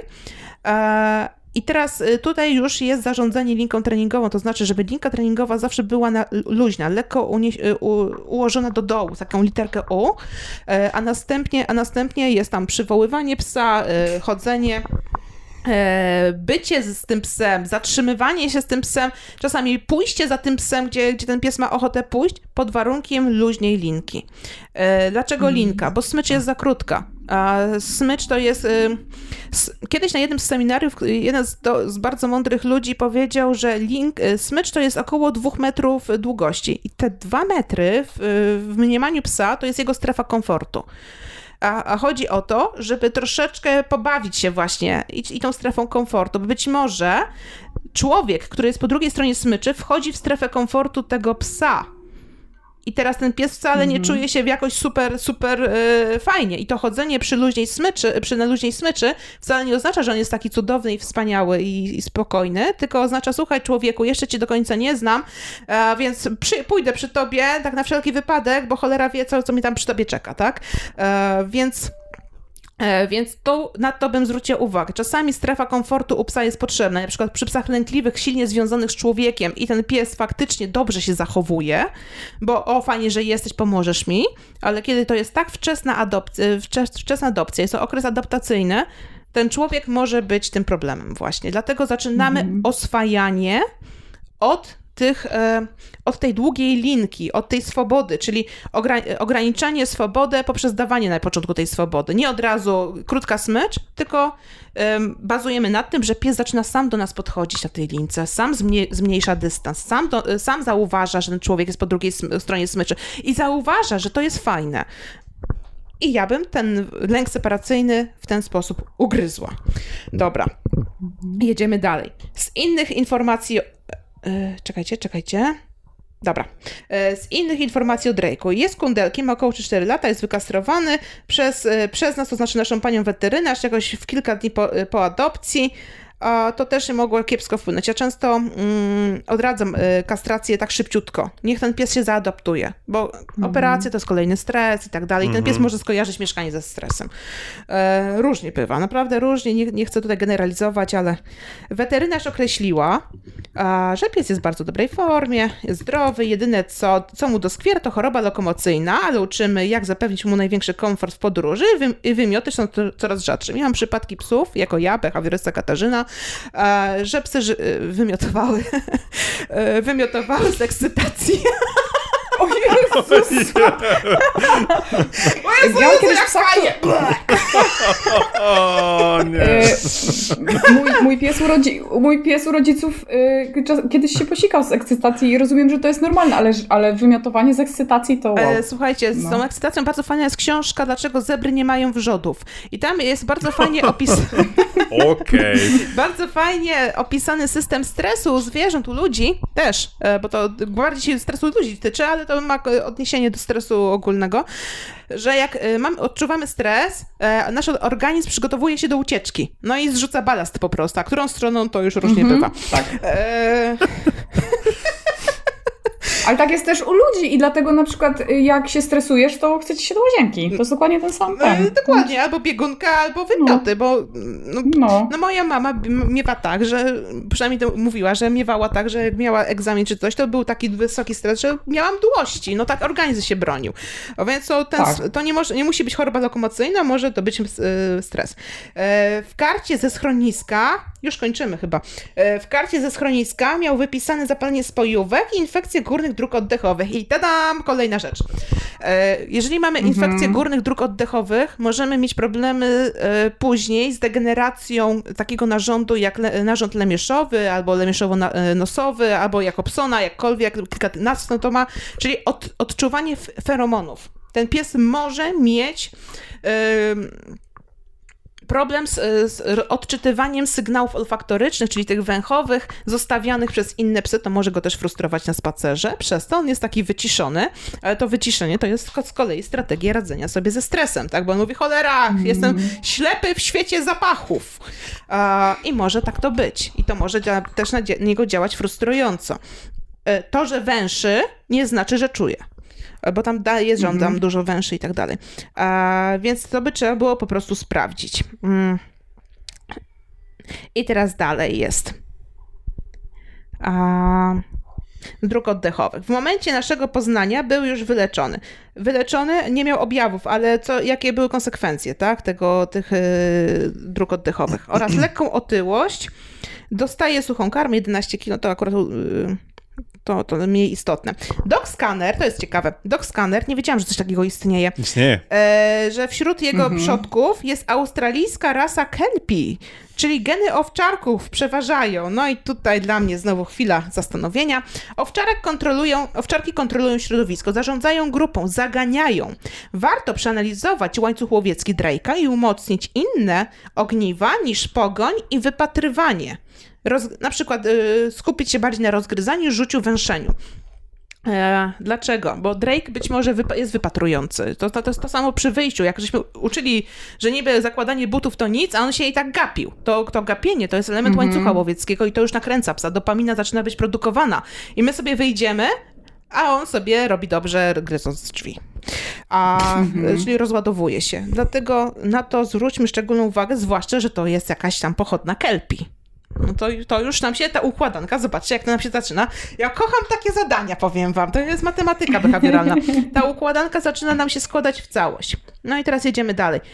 Ech, słuchajcie, kończymy. Jeszcze już, już, już, już, już niedużo. Jak my z czasem stoimy, jest ok? Dobrze. Dobra. E, na spacerach zachowuje się dość spokojnie, gdy sygnalizujemy mu, że teraz jest czas na przejście z punktu A do punktu B. Zazwyczaj pięknie chodzi na luźnej smyczy, poświęca dużo uwagi opiekunowi, pilnuje rodziny, gdy idziemy wszyscy. Natomiast, no pilnuje. no pilnuje, to jest słodkie, że pilnuje. Tylko pytanie, co, jak to jego psia natura. E, I czy to pilnowanie czasem nie przekracza jego kompetencji? Bo być może on czuje się po jak, w jakiś sposób kelpi, chce zaganiać, chce pilnować grupę, on wraca do domu i mówi, Boże, wreszcie, koniec roboty. tak, więc, e, więc faktycznie na to zwróćmy szczególną uwagę i bardziej się wyciszajmy, ba mm, uspokajajmy, posiedźmy, po nic, po nic nie poróbmy po prostu. O, i tutaj jest kolejna rzecz na luźnej smyczy. Poświęca dużo uwagi opiekunowi, pilnuje rodziny, gdy idziemy wszyscy, natomiast gdy dajemy mu luz, węszy, obsikuje, wypuszcza w głąb trawników i haszczy. No wiadomo, eksploracja terenu, e, to by temu też by się trzeba było przyjrzeć, w jaki sposób się dokładnie tam zachowuje. E, ja tutaj napisałam, sygnały olfaktoryczne mogą zrobić kipisz w głowie psa. Co nie zrobić? wiemy, w jaki sposób on odbiera te zapachy. Czy on je czuje, czy je nie czuje, czy je Mhm. czuje tylko częściowo. E, To może dawać sprzeczne sygnały temu zwierzakowi, to go może stresować.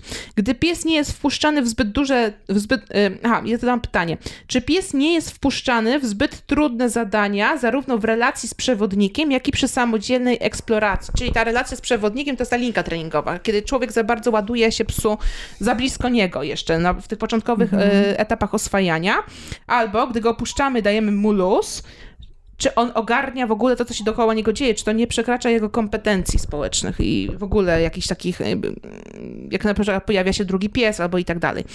A, dobra. Mm, Nie reaguje na ludzi, no czasem le lekko obwącha. No obwącha jak, jak, się, jak się będzie chciał zaprzyjaźniać, ale nie reaguje, bo cholera wie, czy nie jest to czasem stresujące dla niego. Ani na większość kotów. Natomiast po kilku tygodniach z nami zrobił się agresywny w stosunku do innych psów, zwłaszcza dużych. No i tutaj to jest to, na bazie czego ja wykombinowałam, że puszczanie go luzem, sygnały olfaktoryczne czy nawęszenie, czy to nie przekracza jego y, kompetencji społecznych, tak? A, i, to wypro, y, I to spowodowało, spowodowało jakieś tam zachowania agresywne. Dobra, to jedziemy dalej. E, zwłaszcza dużych, od razu rzuca się z zębami i szczekaniem. Ja napisałam, brak kompetencji społecznych. Ćwiczymy skupienie uwagi na nas, jeszcze zanim zacznie się rzucać, poprzez komendę na mnie i nagradzanie za właściwe zachowanie. Jeśli jest w dużej grupie psów, na, na, na imprezie Kuntelek Loku, nie było problemu. No nie było problemu, bo prawdopodobnie wasz pies e, prezentuje taką strategię na, na stres. Nie, nic nie robię, nic nie widzę, nic nie słyszę, jestem grzeczny, jest spoko i tak sobie z tego jakoś wybrnę, tak? A potem odreagowuję, gryząc drzwi. Więc to, że on się spokojnie zachowuje, nie jest to wcale niestety dobre. Znaczy dobre, ale, e, ale nie, nie oznacza, że to jest, e, że wszystko jest w porządku, bo nie jest. Coś jest na rzeczy. Drake boi się głośnych dźwięków, tupania, wszelkich rumorów, krzyków, ciężarówek, autobusów i każdego gwałtownego ruchu, który mógłby się kojarzyć z biciem. No z tym biciem byłabym ostrożna, bo ja jak podniosę rękę nad moją kluskę, to ona też nie robi unika, nigdy nie dostała, ale, e, ale fakt faktem może tak być, że pies wiejski był przeganiany, bity i tak dalej, bo to różnie bywa i jeszcze to, że on nie przejawia żadnych zachowań niefajnych, niby był, jest taki grzeczny, chodzi na luźniej smycz i tak dalej, to może być e, wyuczona bezradność, forma wyuczonej bezradności. Nic nie robię, nic nie tego, bo, bo, bo kiedyś dostałem i na wszelki wypadek nie będę, nie będę nic robił, tak? Mieliśmy, ki, y, mieliśmy z nim kilka razy problem pod tytułem jakie kąsanie, y, kąs, lekkie kąsanie po łydkach. Zdarza się, że tylko wobec dorosłych i, i mężczyzn i jest to dość delikatnym ostrzeżeniem, nie gryzienie. Mężczyźni w ten sposób, kąs, y, mężczyzn w ten sposób kąsał, zazwyczaj wykona, wykonywali jakiś szybki ruch niedaleko nogi, więc ko, korelujemy to zachowanie z instynktem polowania lub bronienia zasobów. Nie do końca wiemy, co to, jak to na, na to reagować. Ja napisałam, traktujemy to jako szczyt góry lodowej, wyznacznik, informacje, nie zachowanie problemowe. Zachowaniem problemowym jest to, co tam Agnieszka napisała. Być może pies broni zasobów, być może jest to, jest to związane z kąsaniem e, przy zaganianiu, bo psy zaganiające kąsają po, po pęcinkach, tak? To tak A- jest e, mm, jeden z bardzo częstych przypadków u korgi, które mają ten instynkt pasterski Mhm. i zdarza się tak, że jeżeli to się w ogóle nie, nie kontroluje, no to one tak reagują, jeżeli ktokolwiek chce opuścić stado, tak? I są znajomi, przychodzą, ktoś chce iść do toalety, toalety, ktoś chce wstać do kuchni, no to pies od razu gdzieś tam próbuje za, zagajać, a no one od zawsze były uczone, żeby po pierwsze w ogóle nie, nie przejawiać agresji w stosunku do, do owiec, ale jeżeli już, no to gdzieś, żeby nie rzucać się za garła, ty, tylko raczej gdzieś te bardziej oparte osobniki e, kąsać po, po, po, po piętach, a chociaż to już później tam oczywiście było zakazane i to nam też często podkreślali, że przy wszystkich tych próbach pasterskich, jeżeli w ogóle pies próbuje nawet gdzieś kąsać, no to automatycznie jest dyskwalifikowany. No ale jak to wyglądało dziesiątki lat temu na farmach i e, w miejscach, gdy, gdy rasa była wykorzystywana, że tak powiem, do pracy, no to, to nie wiem. Dobra. Słuchajcie, jesteśmy już y, y, na końcówce. Nie, na końcówce listu. Dalej już będą pozdrowienia praktycznie, ale jeszcze jedna rzecz jest tutaj. Uczymy go też trochę posłuszeństwa i, i kilku komend. I uwaga, zna. Siad, połóż się, zdech pies, łapa, piątka, ukłon, kółko i hop. Kilka komend. ja tak się śmieję, bo, e, bo dla mnie kilka komend to jest komenda patrz, idziemy, dotknij. I to, i to dziękuję bardzo, czasem siad. A, a, tutaj, a tutaj mamy naprawdę sporo i to może dla psa być też trudne. Być może za dużo. I on sobie tego nie może udźwignąć. I gdzieś to dla niego to jest zbyt duże wyzwanie, żeby nauczyć się tylu rzeczy. On robi to, bo on po, ma potrzebę kontaktu z człowiekiem, bo, bo to jest pies. E, bo dla niego to jest super, ale to jest za dużo. On tak jak zbyt długa zabawa u dzieciaków, które się nakręcają, on powoduje, że dzieci się robią na koniec płaczliwe, zmęczone, e, dają popalić rodzicom. Tak samo co się dzieje u psów, tylko że psy nie płaczą, tylko żrą kanapę albo, albo te e, A to ja drzwi. powiem taki najlepszy przykład, bo teraz, e, jak już wspominałem, e, byłem w Sokłowie, gdzie w pewnych momentach była dwójka dzieci i nawet jeżeli te dzieciaki e, nie bawiły się z naszymi psami, tylko psy po prostu były w ich otoczeniu i te dzieci po prostu gdzieś tam bawiły, ganiały i chodziły i cały czas to jak te dzieci wychodziły, to psy były wykończone, no po prostu padały i zasypiały, tak jakby wróciły z pięciogodzinnego spaceru. Pamiętajcie, że psy kontrolują śro- środowisko. E, I teraz pytanie, jak, jak odpoczywa w domu e, Drake? Czy on jest w stanie odpocząć? Czy ten odpoczynek to nie jest wieczny stand-by? E, W ciągu dnia pies większość dnia mimo wszystko przesypia. Stosunek snu do aktywności jest naprawdę przy, przytłaczający, bo psy, mój teść zawsze powtarza, jeżeli chcesz wykończyć psa, nie pozwól mu spać. W dzień, między innymi. To jest bardzo, bardzo Ojej. mądre słowa. Właśnie jadę do teścia. Chyba mu podziękuję za te słowa jeszcze raz. E, ale. Ale fakt faktem, e, to jest prawda. Największą część e, przypadków, kiedy mamy problemy z psami, to jest brak odpoczynku. Ale to nie jest to, że ale przecież mój pies się kładzie i śpi. On śpi, ale tak jak kaczka. Kaczka jak śpi, to pół jej e, mózgu jest aktywne, żeby jej drapieżnik nie capnął. I ta kaczka cały czas jest na stand-by, tylko no, pies nie kaczka. E, tak samo u psa. E, bywa tak, że pies jest cały czas w stanie czuwania. To wykańcza zwierzę. To jest o cholerne obciążenie dla niego. Dlatego trzeba zapewnić temu zwierzakowi spokojne miejsce, gdzie dzieci nie mają wstępu. Po prostu. Przepraszam, że to mówię. To nie jest to, że ja dzieci nienawidzę czy coś, ale po prostu psy. nie śmiejcie się ze mnie. E, Nie, nie, nie. ale psy potrzebują mieć e, chwilę dla siebie. A, nawet osobny pokój, żeby on tam sobie poszedł, pogryzł kość, e, żuł, żeby się wyciszył, bo wtedy rzucie ma rację bytu. A jeżeli to jest rzucie, kiedy wokół są dzieci, które krzyczą, gdzieś tam się bawią, rzucają klockiem, a ten pies żuje, bo zagryza stres, ale to nie jest świadome w tym momencie, tak? Ale żu- a rzucie to ma być takie, o, o, super, ale fajna kość, takie, jest takie, uff. Hmm? Te dźwięki trochę są dziwne, ale, ale to jest w kontekście psa oczywiście. A, okej. Mm, Wracam do listu, do ostatnich już słów. O, y, gdy go wzięliśmy, w ogóle nie potrafił się bawić. Dzięki ćwiczeniu i obserwowaniu innych psów umie aportować piłeczkę i bawić się szarpakiem. No i teraz ja tutaj zadam pytanie, zabawa czy polowanie? Bo zabawa to jest to system, gdzie jest zamiana ról, gdzie, gdzie, gdzie są troszeczkę inne emocje niż przy polowaniu. Czy wasz pies czasem nie poluje na piłeczkę? To znaczy, do, y, bawi się, oczywiście on wygląda na, zaba- na super zabawę, tak? Tylko, że w momencie, kiedy on kończy zabawę, y, wy kończycie, idziecie do swoich czynności, a on, no co, dalej, dalej, dalej, co robimy, co robimy, co robimy? E, no to coś by trzeba przegryźć, na przykład drzwi. E, więc e, kończąc zabawę, zawsze przejdźcie przez cały schemat ogniwa, e, przez cały schemat łańcucha łowieckiego. Ogniwa. Węszenie, wypatrywanie, pogoń, złapanie, rzucie, gryzienie, sen. Spanie. No, odpoczynek. No. No, odpoczynek nie jest elementem łańcucha łowieckiego, ale przydaje się w życiu. I teraz jest od nas, y, jest do nas przywiązany, choć nie mogę powiedzieć, czy bardziej do mnie, czy do męża. Raczej każdy z nas ma, y, ma, ma pełnić w jego życiu nieco inną rolę. Ja jestem ta miękka, ze mną pies się, cho y, się chowa, gdy, gdy się boi. Mąż jest twardszy, jest przewodnikiem i nauczycielem. Pytanie, w jakim nurcie. Dzieci w pełni toleruje, ale nie obiecuje im E, tyle, przy, e, ile, tyle przywiązania, co nam. No i to w pełni toleruje, to jest dobre słowa, toleruje, ale e, jak długo to potrwa. Mm, ostatnio trochę się ośmielił i bronił swoich granic, gdy, córkę, gdy córki przeginają. No i to chyba też jest to pewien problem. Oczywiście stajemy, e, staramy się e, nie dopuszczać do męczenia psa, ale czasem reagujemy dopiero po chwili, gdy zauważamy problem.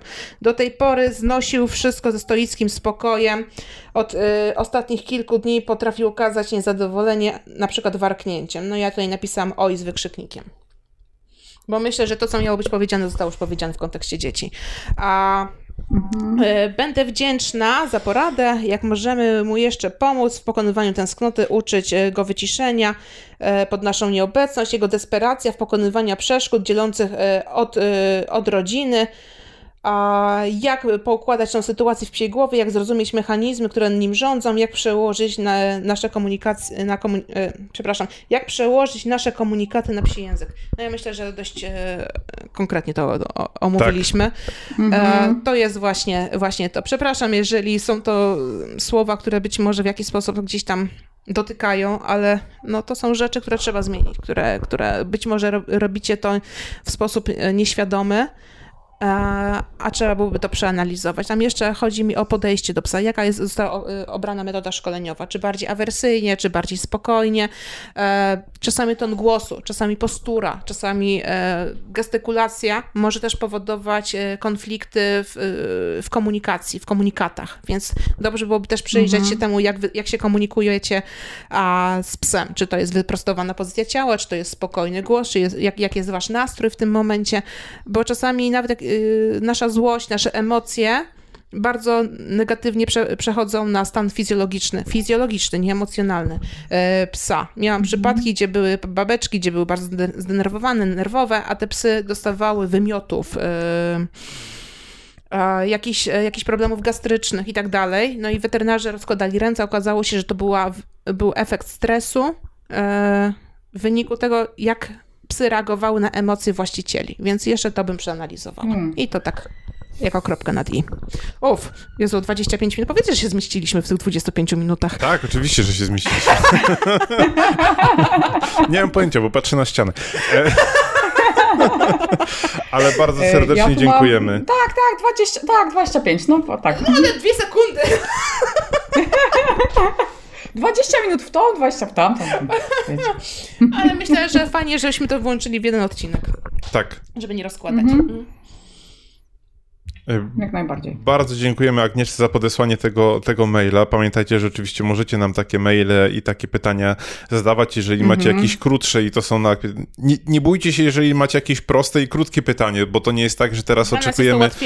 E, że oczekujemy no. od wszystkich, żeby pisali nam e, e, elaboraty na 5 czy 18 stron, ale oczywiście możecie na naszej grupie Pieskownica zadać nam pytanie, możecie napisać nam maila na barkmałpa.dajgłospodcast.pl Umówmy się, żeby te listy były długości jednej strony A4. Pisane czcionką dwunastką. Z interlinią 1,1. E, Wiecie, tak jak piszecie pracę magisterską, nie, to tak ten, te, strona tytułowa, spis tak. treści, e, wstęp. Ale ja mówię całkiem serio, bo wtedy jesteśmy w stanie się wyrobić. Paweł mnie tutaj zaraz zgromi spojrzeniem. Okay. Także y, piszcie, pytajcie, postaramy się jak najszybciej odpowiadać na Wasze pytania, y, tematy, które Was interesują i będziemy je z mhm. Kasią poruszać. A wiecie, że tutaj Vega cały czas jest? Tak, Vega jest cały czas z nami, przyszła, ponieważ y, zbiera się na burzę i ona wpatruje się tak bardzo głęboko w oczy Kasi w tym momencie. I... Tak, Vega jest w moim studiu? Tak. Też się teleportowała. się dzisiaj ze mną, więc... Tak, bo się zabrała no właśnie. w kabelku teleportacyjnym. o, moje kochane. Także Okay. tak, to chyba tyle, co mamy na nasz kącik ekspercki, prawda, na ten odcinek. Ja dziękuję bardzo za Tak. ten list. Dla mnie to była przyjemność analizować go. To teraz szybko pozdrowienia, bo mamy mało czasu. Znaczy tak, wiemy, że ten odcinek troszeczkę przyciągamy, bo było tyle fajnych tematów do poruszenia. E, ostatni odcinek był taki bardzo luźny, bo się spotkaliśmy wszyscy w gronie, więc chcieliśmy to nadrobić, bo było masa fajnych tematów. No i na sam koniec oczywiście musimy przejść do wątku pozdrowieniowego. Tym razem zrobiliśmy coś nietypowego na próbę. Em, wątek pozdrowieniowy wrzuciliśmy do naszej grupy na Facebooku, czyli do Pieskownicy, co wystrzeliło i okazało się strzałem dziesiątkę, za co też dziękujemy e, Agnieszce, bo to ona wpadła na ten, na ten pomysł. Ale zanim pozdrowimy psy y, z Pieskownicy, to musimy pozdrowić psy naszych patronów mecenasów, więc tutaj też jeszcze raz przypominamy, jeżeli jesteście naszym patronem, koniecznie zajrzyjcie na patronite.pl, tam w wiadomościach znajdziecie ten link do tajnej grupy. Dajcie nam znać, jakie pieski mamy e, pozdrowić. Więc po pierwsze, oczywiście pozdrawiamy e, psiaka Klaudii, Fergusa, który był pierwszym naszym mecenasem, także tutaj dostaliśmy zdjęcie tym razem Fergusa, który e, wcina bardzo ekologicznie marchewkę. Mm, Tak, tak, tak, tak. I Fergus rośnie po prostu w oczach, jest przesłodkim pieskiem i Przekochany. jak gdzieś kiedyś wyjadę w tamte strony i go spotkam, to, to może się źle skończyć. Znaczy, nie grożę, nie straszę, ale wiesz. e, e, I drugim naszym mecenasem jest e, Paulina, która Paulina. wrzuciła nam zdjęcia swoich dwóch piesków, które są już z nią od e, 9 lat i to jest Ali i Dakota, Dakota w zasadzie. I jeżeli chodzi o Dekotę, to tutaj musimy trzymać mocno łapkę, ponieważ e, Dekota walczy obecnie e, z chorobą i nie wiadomo, co z tą łapką będzie, ale tutaj mega ogromny szacun dla Pauliny za to, że robi absolutnie wszystko, żeby temu psiakowi pomóc i że już tyle lat są z nią i widać, że pieski są szczęśliwe, że brodzą sobie w jakimś morzu, chyba może nawet to jest Bałtyk albo jakiś nie Bałtyk, nie wiem, dla mnie jak ja widzę piasek, to wszystko się kojarzy z Bałtykiem, ale Wszystko Bałtyk. jak się, jak się mieszka nad morzem, to tak już się ma. A no tak, tak, oczywiście. No. Także bardzo pozdrawiamy Paulinę i jej psiaki i teraz możemy... Tak, i jeszcze, jeszcze pozdrowienia od mojej też dziewięcioletniej Frejki, która tu właśnie siedzi i się domaga pieszczu. Co psie? Tak. Aż No. dziwne, że jeszcze nigdy do pozdrowień nie trafiły nasze psy. No, no nie? Powinniśmy pozdrawiać. Jeszcze nikt na to nie... E, a, To lecimy do wątku pozdrowieniowego, Tak. który jest jakiś kosmicznie długi, e, ale fajny. To zaczniemy, to, że tak powiem, w kolejności wyświetlania się. Tak. In order of appearance teraz Dokładnie. będziemy jechać. E, Pole, po, e, pozdrawiam przede wszystkim Lunę, która jest starszym asystentem. Ja bym powiedziała nawet, że jest menadżerem do spraw sprzątania Tak. u Natalii w domu. I mamy takie zdjęcie cudowne, które ja czasem też widzę u siebie w domu, gdzie no jakby wszystko jest wyrzucone na podłogę, no bo trzeba najpierw wyrzucić, żeby potem posprzątać i Luna to bardzo dobrze wie. Tak. I widać, że bardzo się cieszę, że to nie ona musi robić, że może tylko menadżerować i asystentować. E, później mamy zdjęcie świni. Ten pan świnia. Tutaj e, dostaliśmy taką, bo chyba w ostatnim odcinku Tak, się zastanawialiśmy, czy się. świnia Mhm. jest e, mężczyzną, czy kobietą, także to jest ten pan świnia. I zdjęcie świni z Frelą jest absolutnie fantastyczne, bo to jest chyba zdjęcie z samochodu, gdzie Mhm. e, Frela śpi na łapkach świni, natomiast świnia opiera się pyszczkiem o Frelę i Tak. no, naprawdę dla tego zdjęcia musicie pieskownica znaleźć nas na, na Facebooku i się zapisać do nas, bo to zdjęcie trzeba zobaczyć. Ktoś napisał, Mhm. Że a to Natalia napisała, że przypomina jej się scena z Króla Lwa. Ja bym nawet Lwa. poszedł dalej i powiedział, że z Titanica. O. Ja, ja w ogóle bardzo żałuję, że moje pieski nie śpią ze sobą, nie, nie lubią ze sobą spać i się tak nie przytulają, także wow, świnia i frela, super. Y, Potem mamy y, Jogiego, czyli psa Mateusza, który faktycznie, jak zauważyła Banshee, jest szalenie fotogenicznym piesełem, zdecydowanie. Takim jest owczarkiem albo jest w typie owczarka i ma takie przepiękne zdjęcie na, w tej złotej godzinie w ciągu dnia, kiedy po prostu rozmarzony patrzy gdzieś w bok. I cudowny, cudowny piesek, także pozdrawiamy Jogiego. Tak, później jest świetne zdjęcie od e, Anuli, która pokazała zdjęcia swojego paprocha, który mi osobiście na zdjęciu zdjęciu wyglądał jak czasami się tak zbliża aparat do noska, to pies się wydaje większy niż jest i że to jest w zasadzie taki drobny piesek, po czym Anula e, wyprowadziła mnie e, z błędu, że ten pies ma e, niespełna 30 kg i w zasadzie to suczka i ma na imię Paproch, co musi świetnie. No, tak, to jest, to jest najlepsze imię na świecie Tak. i jeszcze to jest imię dla suczki. Wow, paproch, cudowne, naprawdę. Tak. Anula, super. Y, Potem mamy Marszala i okazuje się, że Marszal od Mateusza jest w ogóle sąsiadem Pawła i Wegi Zoltana. Mhm, Bo tak. mieszka w... Znaczy nie wiem jak bardzo jest, bo się nie znam na topografii Szczecina, ale na pewno jest ze Szczecina i testuje nowy wybieg dla psów. W Szczecinie, w jest Szczecinie. wszędzie blisko, więc można powiedzieć, że jest moim sąsiadem. Paweł, byłeś na tym wybiegu? E, nie, jeszcze nie. No to widzisz, musisz wytestować No. teraz. Muszę nadrobić. Mhm. Postaram się, żeby test był w kolejnym odcinku. No. E, Później mamy od Tomka e, jego, jego psiaki, Tomka, czyli naszego podcastowego e, Draxa. Tutaj oczywiście Hacker i Bouncy na zdjęciach. Ja nie, nieustannie naprawdę kiedyś obiecuję, że nagramy cały odcinek o Tomku, o jego psach, o jego żonie. E, nie, nie chcę porównywać żony do psów, tylko po prostu wiem, że żona też ma duży udział, jeżeli chodzi o, o same psiaki i tą historię słyszeliście wiele razy, ale trzeba ją powtórzyć. To, jaki Tomek wrzuca zdjęcia ze swoimi psami, to jest po prostu coś fantastycznego. Jakie opisuje. Jakie opisuje, tak, on zawsze prowadzi dialogi z tymi psami, więc koniecznie musicie go znaleźć na, na naszej grupie, a jak już znajdziecie na naszej grupie, to pewnie znajdziecie go na Twitterze i na Instagramie i tam zdecydowanie polecam, żebyście oglądali te wszystkie zdjęcia. Potem jest Natalia znowu, y, ale inna.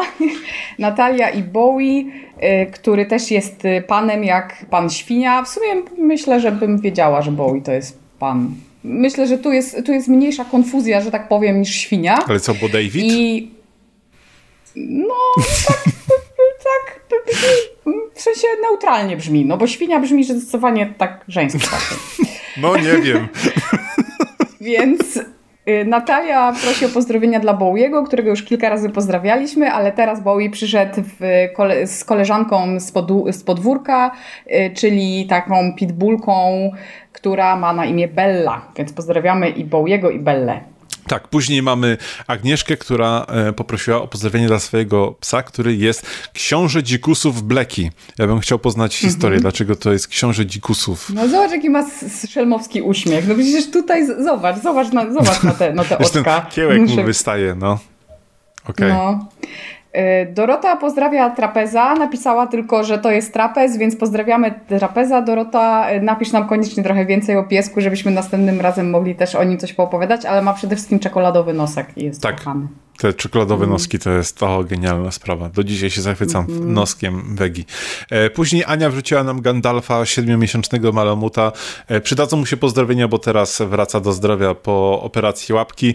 Ma bardzo fajny taki, e, nie wiem, czy to się dla psów też mówi, czy temblak, czy taki ochraniacz Chyba tak, z napisem no. hard i widać, że w sumie dużo mu on nie przeszkadza i jest dalej uśmiechniętym i radosnym psiakiem, chociaż jak na siedmiomiesięcznego to już jest gigantyczny. No.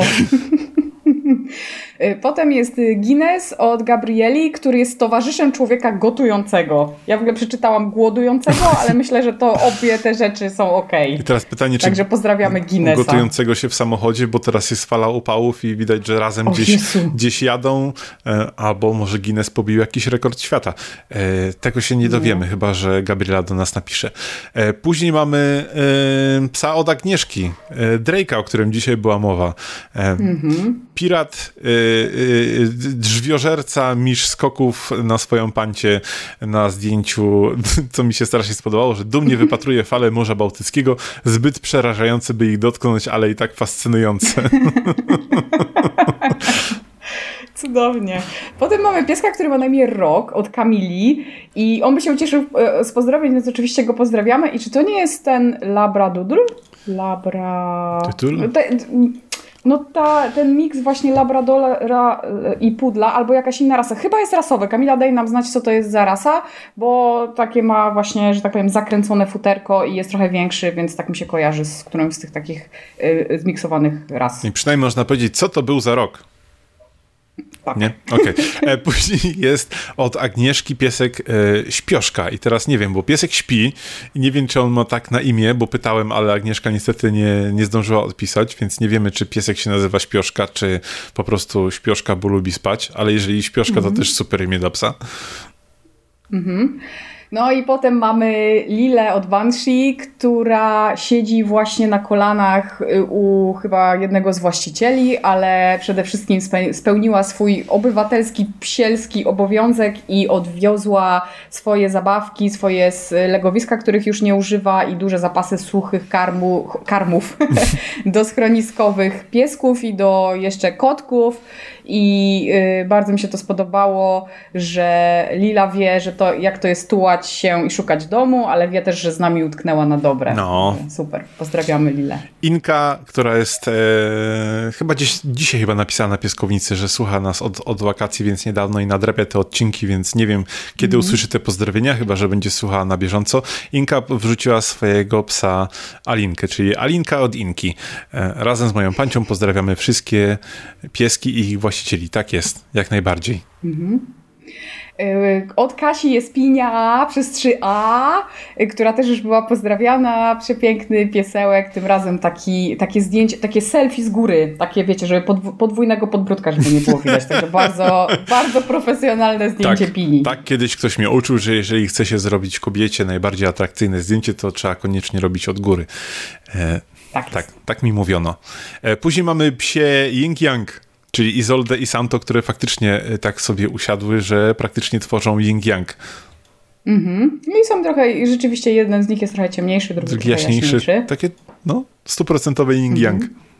Y, Weronika pozdrawia Strofę i my też pozdrawiamy Strofę, która jest monitoringiem osiedlowym, bo y, leży sobie na balkoniku i wygląda i sprawdza, co tam się dzieje na tym, mhm. Y, na tym podwórku. Następny jest mazowiecki owczarek błotny, który ja na początku myślałem, że faktycznie to jest taka rasa, ale później dopiero dopatrzyłem Teofila od Kamili, który po prostu jak e, linijką e, jest odcięty od połowy błotem. Także tak, gdzieś był w jakimś psa, znaczy spa. Mhm. Tomek y, wrzucił nam zdjęcie Luka, Luka z rodziną, y, w sensie swoją rodziną, ale też swoją psią rodziną i są gdzieś w, na jakimś, znaczy obok diabelskiego młyna. Ciekawa jestem, czy Luke też się tam załapał na ten diabelski młyn. I jest jeszcze jedno zdjęcie Luka, który ma taką minę, ile można czekać na ten obiad, czyli siedzi za stołem, ale rzeczywiście ma taką minę, która mogłaby zabijać. Wiecie, wiecie paruwa mhm. albo życie. No. Później jest Julia, która wrzuciła nam aż trzy pieski i to jest Kacper, Rodi i Saszka i któryś z nich y, odbiera zdecydowanie telewizję satelitarną, y, bo widać, że chyba e, inne psy oglądają, a jeden pies odbiera mm kanały zagraniczne. Mm -hmm. W sensie ma kołnierz wstydu, czy jak to tam się mówi. E, to ja może cały ten wątek przelecę, że tak powiem, e, od Pauliny. Paulinę znacie na pewno od Pindziuni. To nie jest Pindzia, tylko to jest Pindziunia. To tak. są dwa osobne psy. I ponieważ dzisiaj mieliśmy takie swobodne pozdrowienia, to Paulina tutaj nam dorzuciła całkiem sporo y, y, piesków. Po pierwsze jest Znajdusia, taki piesek powiedzmy w typie bardzo kundelkowym, ale bardzo takim kochanym z krótkimi łapkami którą rodzice znaleźli y, w lesie i przygarnęli, także mieszka sobie teraz i ma bardzo fajny domek. E, potem, tu będzie taki plot twist zaraz mały. Potem jest Robal, który jest synem Pindziuni. Jeśli widzieliście, jak wygląda Pindziunia, ona jest dosyć mała, natomiast Robal jest całkiem spory. No i wywiązała się dyskusja na naszej grupie, jak to było możliwe, że taki mały z takiego dużego, znaczy odwrotnie, więc e, tak, znaczy, polecamy tą dyskusję. Plot twist jest jeszcze drugi, bo Robal wzięło się stąd, że jak był mały, to wyglądał jak łysa żownica. tak. O, rany. E, następnie Paulina pozdrawia Zuzannę, która jest najstarszą. No tutaj ma takie, e, robi taki, taką minę, którą e, Paulina nazywała memłem, czy memlem, więc, więc Zuzanna właśnie to, to robi. Mlem. Czy, czy mlem? Mlem, no. dobrze. I na koniec oczywiście Pindziunia, Magda Gessler Psiego Świata, Beata Kozidrak Wsi, kobieta, kobieta pracująca. Tak. Tak. Pozdrawiamy wszystkie cztery piesełki. Później mamy, Paweł wrzucił e, psa o imieniu Rawa i to jest pies, któremu się przysnęło w ogóle w wanience z wodą i nie byłoby absolutnie w tym nic dziwnego, gdyby ten pies nie był absolutnie dopasowany do tej wanienki i wystawał ponad tą wannę i e, tak, tak, to jest sposób na opały. A dodatkowym, y, dodatkowym kontekstem śmiesznym jest to, że Rawa to jest rzeka w y, y, Katowicach, więc w zasadzie woda, Katowice, Rawa, wszystko pasuje. I na sam koniec Ketmia, rozumiem, że to nie jest imię, tylko taki facebookowy pseudonim, pozdrowienia od energicznej 16-letniej Kory i naprawdę na tym zdjęciu jest pies, który przeczy e, prawom grawitacji, mm -hmm. bo mhm. po prostu biegnie i widać, że e, pęd jest taki, że aż zdjęcie się roz, e, rozmazało, więc wow, wow, pozdrawiamy Korę i gratulujemy takiego, takiej kondychy. No. Tak. I to by było na tyle, jeżeli chodzi o pozdrowienia. Mhm. Kolejnego odcinka wypatrujcie całkiem niedługo. Teraz z racji na wakacje mamy troszeczkę tak zmieniony cykl, więc nasze odcinki pojawiają się w poniedziałki. O tym jeszcze będą jakieś ogłoszenia w przyszłości. Pamiętajcie, żeby zaglądać na naszą stronę dajgłospodcast.pl, e, zaglądać na nasze profile społecznościowe. Jesteśmy i na Twitterze, i na Facebooku, i na Instagramie, i wszędzie tam, gdzie są podcasty, to możecie nas znaleźć. Subskrybujcie nas na Spotify'u bo to nam bardzo pomaga i gdzieś tam pozwala na to, żebyśmy e, mogli bardziej zaistnieć i pojawiać się innym psiarzom, którzy szukają jakiegoś podcastu dla, dla siebie. E, pamiętajcie, że jesteśmy na Patronite, gdzie możecie nas wesprzeć, e, żeby przyspieszyć nasz, nasz rozwój. Pamiętajcie, żeby do nas pisać na barkmałpa dajgłospodcast.pl, a jeżeli nie pamiętacie adresu, to możecie nam napisać gdzieś w komentarzu, czy na Facebooku, czy na dowolnych profilach społecznościowych, czy daj głosowych, czy możecie mnie znaleźć na Twitterze, czy Natalię możecie znaleźć na Twitterze, e, czy nawet na Instagramie i możecie do nas pisać. Natalia też jeszcze robi inne cudowne rzeczy związane z Live Geekiem. Ja póki co się e, urlopuję, nic innego cudownego nie robię, poza daj głosem. e, I tak. Czy o czymś jeszcze zapomniałem? Ja jeszcze bym tylko na koniec dodała, żebyście też pamiętali, że pomagacie nam nie tylko wpłacając nam pieniądze, czy nas subskrybując, ale też polecając nam, nas swoim znajomym. Więc jeśli macie kogoś, kto lubi podcasty i lubi psy i chciałby to połączyć, to zachęcamy do tego, żeby dać mu znać, że jest taki podcast jak Daj Głos, bo na pewno macie takich ludzi i oni na pewno jeszcze nie do końca kojarzą i to nam bardzo, bardzo pomoże e, w tym, żeby docierać do jak największej liczby ludzi. Mhm, tak jest. Jak znacie kogoś, kto ma smartfon, to szybko, y, wiadomo, Spotify, cyk, subskrypcja i później nawet nie będzie wiedział, jak będzie nas słuchał. tak jest. E, to tyle w 31 odcinku naszego spacerowego podcastu. Dzisiaj troszeczkę dłużej, ale też było, jak wspominałem, dużo tematów.